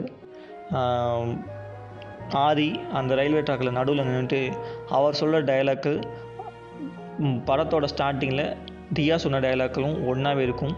தேவுடா கடவுளே எங்கள் அம்மா வந்து என்னை வந்து ஹாப்பியாக இருக்கிறதுக்கு சொல்லி கொடுத்துருக்காங்களே தவிர எங்கள் அம்மா இல்லாத சமயத்தில் நான் எப்படி ஹாப்பியாக இருக்கணும்னு எங்கள் அம்மா எனக்கு சொல்லித்தரல ஸோ அதனால் எங்கள் அம்மா செத்ததுக்கு மூல காரணமே நான் தான். அவங்க கூட இல்லாமல் போனது அவங்க பேச்சை கேட்காம போனது என் தப்பு.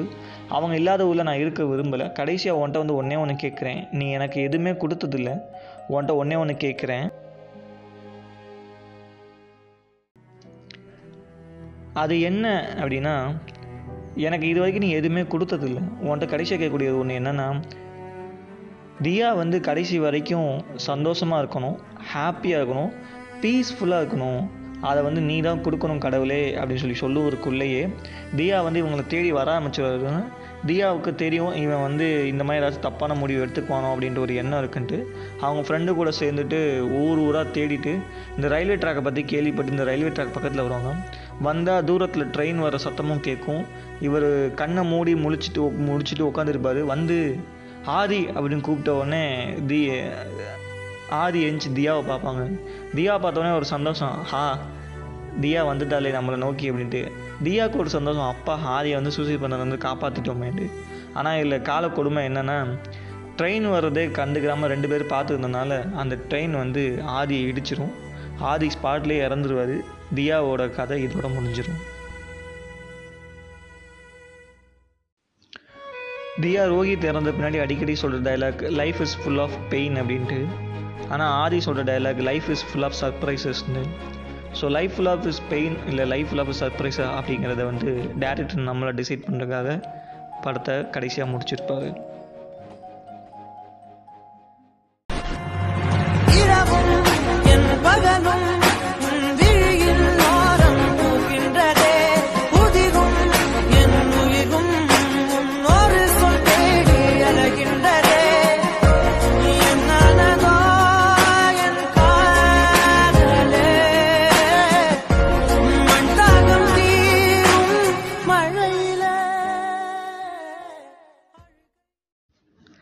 இந்த படத்தோட ப்ளஸ் பாயிண்ட் என்னென்னு கேட்டிங்கன்னா படத்தோட ஸ்டோரி வந்து ஒரு ஆவரேஜ் ஸ்டோரி ஆனால் நல்ல ஸ்டோரி நாமளாம் தமிழ் சினிமாவில் நிறையா பார்த்துருக்கோம். ஒரு பையனை லவ் பண்ணிட்டு ரெண்டாவது பையனை லவ் பண்ணும்போது மொதல் பையன் வந்துடுவான் இந்த மாதிரி ஸ்டோரிஸ் பார்த்துருக்கோம். பட் காட்டின விதங்கள் ரொம்ப வித்தியாசமாக இருந்துச்சு. சினிமேட்டிக் எஃபெக்ட் நல்லா இருந்துச்சு. கேமரா ஆங்கிள்ஸ் ஃபோக்கல் பாயிண்ட் எல்லாமே நல்லா இருந்துச்சு. ஹீரோயின் ஓரியன்ட் சப்ஜெக்ட்னால ஹீரோயினோட ஃபீலிங்ஸ் எப்படி இருக்குன்னு காட்டினது நல்லா இருந்துச்சு. அந்த ஹீரோயினாக நடிச்ச இந்த கேரக்டர் அந்த அந்த ஒரு ஆக்ட்ரஸ் ரொம்ப நல்லா பண்ணியிருந்தாங்க. மியூசிக் வந்து பெஸ்ட்டுன்னு சொல்லுவேன். நல்லா இருந்துச்சு. இந்த காலத்துக்கு ஏற்றாப்புல ஒரு மியூசிக் நல்ல ஒரு செம மியூசிக் ஸ்டோரி போன விதமும் அந்த ஸ்க்ரீன் ப்ளே நகர்ந்த விதமும் ஸ்லோவாக இருந்தாலும் பட் நல்லா இருந்துச்சு. ஒரு கன்னட படம் பார்க்குற ஒரு ஃபீலிங் இல்லை. எப்பவுமே கன்னட படம் பார்த்தோன்னா கடுப்பாக தான் இருக்கும். என்னடா இவங்க இப்படிலாம் எடுக்காங்க என்னன்ட்டு நிறையா தமிழ் படங்களை வந்து கெடுத்து வச்சுருந்தாங்க. கேஜிஎஃப்ங்க மட்டும்தான் ரொம்ப எக்ஸப்ஷனாக வந்த ஒரு மூவி அதுக்கப்புறம் ஒரு எக்ஸப்ஷன்லாம் இந்த மூவி நான் பார்க்குறேன். ரொம்ப நல்லாவே இருந்துச்சு. டேரக்டர் நல்லா டேரக்ட் பண்ணியிருந்தார். படத்தில் ஃப்ளாஸ் அப்படின்னு சொல்லி சொல்கிறதுக்கு எதுவுமே இல்லை. ஒரே ஒரு ஃப்ளா தான். உங்களுக்கே தெரியும் நார்மலாக ட்ரெயின் வேகமாக போகும்போது எவ்வளோ சத்தம் வரும். தூரத்தில் வரும்போதே நம்மளால் இங்கேயே கேட்க முடியும். அவ்வளோ அதிர்வு இருக்கும். பட் ஹீரோ வந்து அந்த ட்ராக்கில் நின்றுட்டு இருப்பார். ட்ரெயின் வார்டுக்கு சட்டுன்னு வந்து இடிச்சுட்டு போகிற மாதிரி அடிச்சிட்டு போகிற மாதிரி காட்டுவாங்க. பட் அதுதான் வந்து ரொம்ப ட்ராமேட்டிக்காக இருந்துச்சு. ஏன்னா அதே படத்தில் தான் ஹீரோயின் இடி வாங்குறதுக்காக ஐ மீன் ஹீரோயின் சூசைட் பண்ணுறதுக்காக நிற்கும்போது ட்ரெயினோட சத்தம் கேட்டு பயத்தில் தான் அவங்க இறங்கி ஓடி வருவாங்க. ஃபோன் சத்தமும் கேட்கும். ஃபோன் சத்தம் கேட்டவுடனே டக்குன்னு முழிச்சு பார்த்துருவாங்க. ட்ரெயின் வர்றது கண்ணுக்கு தெரிஞ்சிடும். உடனே ஓடி வந்துடுவாங்க ஹீரோவுக்கு மட்டும் அந்த ட்ரெயின் வர்றது கண்ணுக்கு தெரியல அப்படிங்கிற மாதிரி படத்தை முடிச்சுப்பாங்க அது மாதிரி தான் ட்ராபேக் இந்த படம் ஆனால் மற்றபடி நல்லா தான் இருந்துச்சு லவ் சேராது என்றைக்கும் அப்படிங்கிறது. உண்மையான லவ் என்றைக்கும் சேராது அப்படிங்கிறது தான் கரெக்டு ஸோ ரோஹித்தோட லவ்வும் சேரலை ஆதியோட லவ்வும் சேரலை. இதுதான் அந்த படத்தோட எண்டு ஒரு சேடான ஒரு ஃபிலிம் பட் நல்லா என்ஜாய் பண்ணலாம். படத்தோட ஃபஸ்ட்டு கடைசி அஞ்சு நிமிஷம் தான் என்ஜாய் பண்ண முடியாது. ஒரு மாதிரி ஃபீலிங்காக முடிச்சிருப்பாங்க. மற்றபடி படத்தில் comedy love everything was super library சீனாக இருக்கட்டும் அவங்க காலேஜ் லைஃப் நல்லாயிருக்கும் ரோஹித் வந்து தியா பின்னாடி சுற்றினேன்னு சொல்லும்போது அந்த இருந்த ஒரு ஃபன் நல்லாயிருக்கும் அந்த பஸ் சீன் நல்லாயிருக்கும் இந்த மாதிரி படத்தில் வந்து நிறையா சீன் நல்லா இருந்துச்சு எக்ஸப்ட் அந்த ஆக்சிடென்ட் ஆகக்கூடிய சீனை தவிர மற்ற எல்லாமே படம் நல்லா இருந்துச்சு.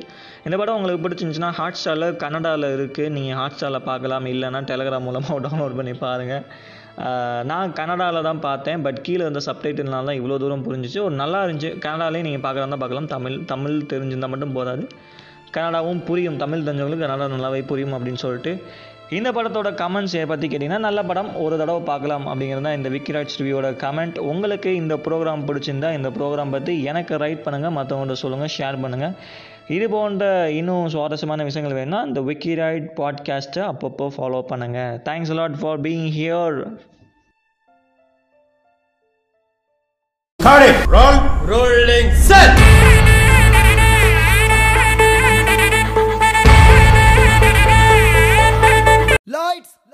Camera, rolling, music.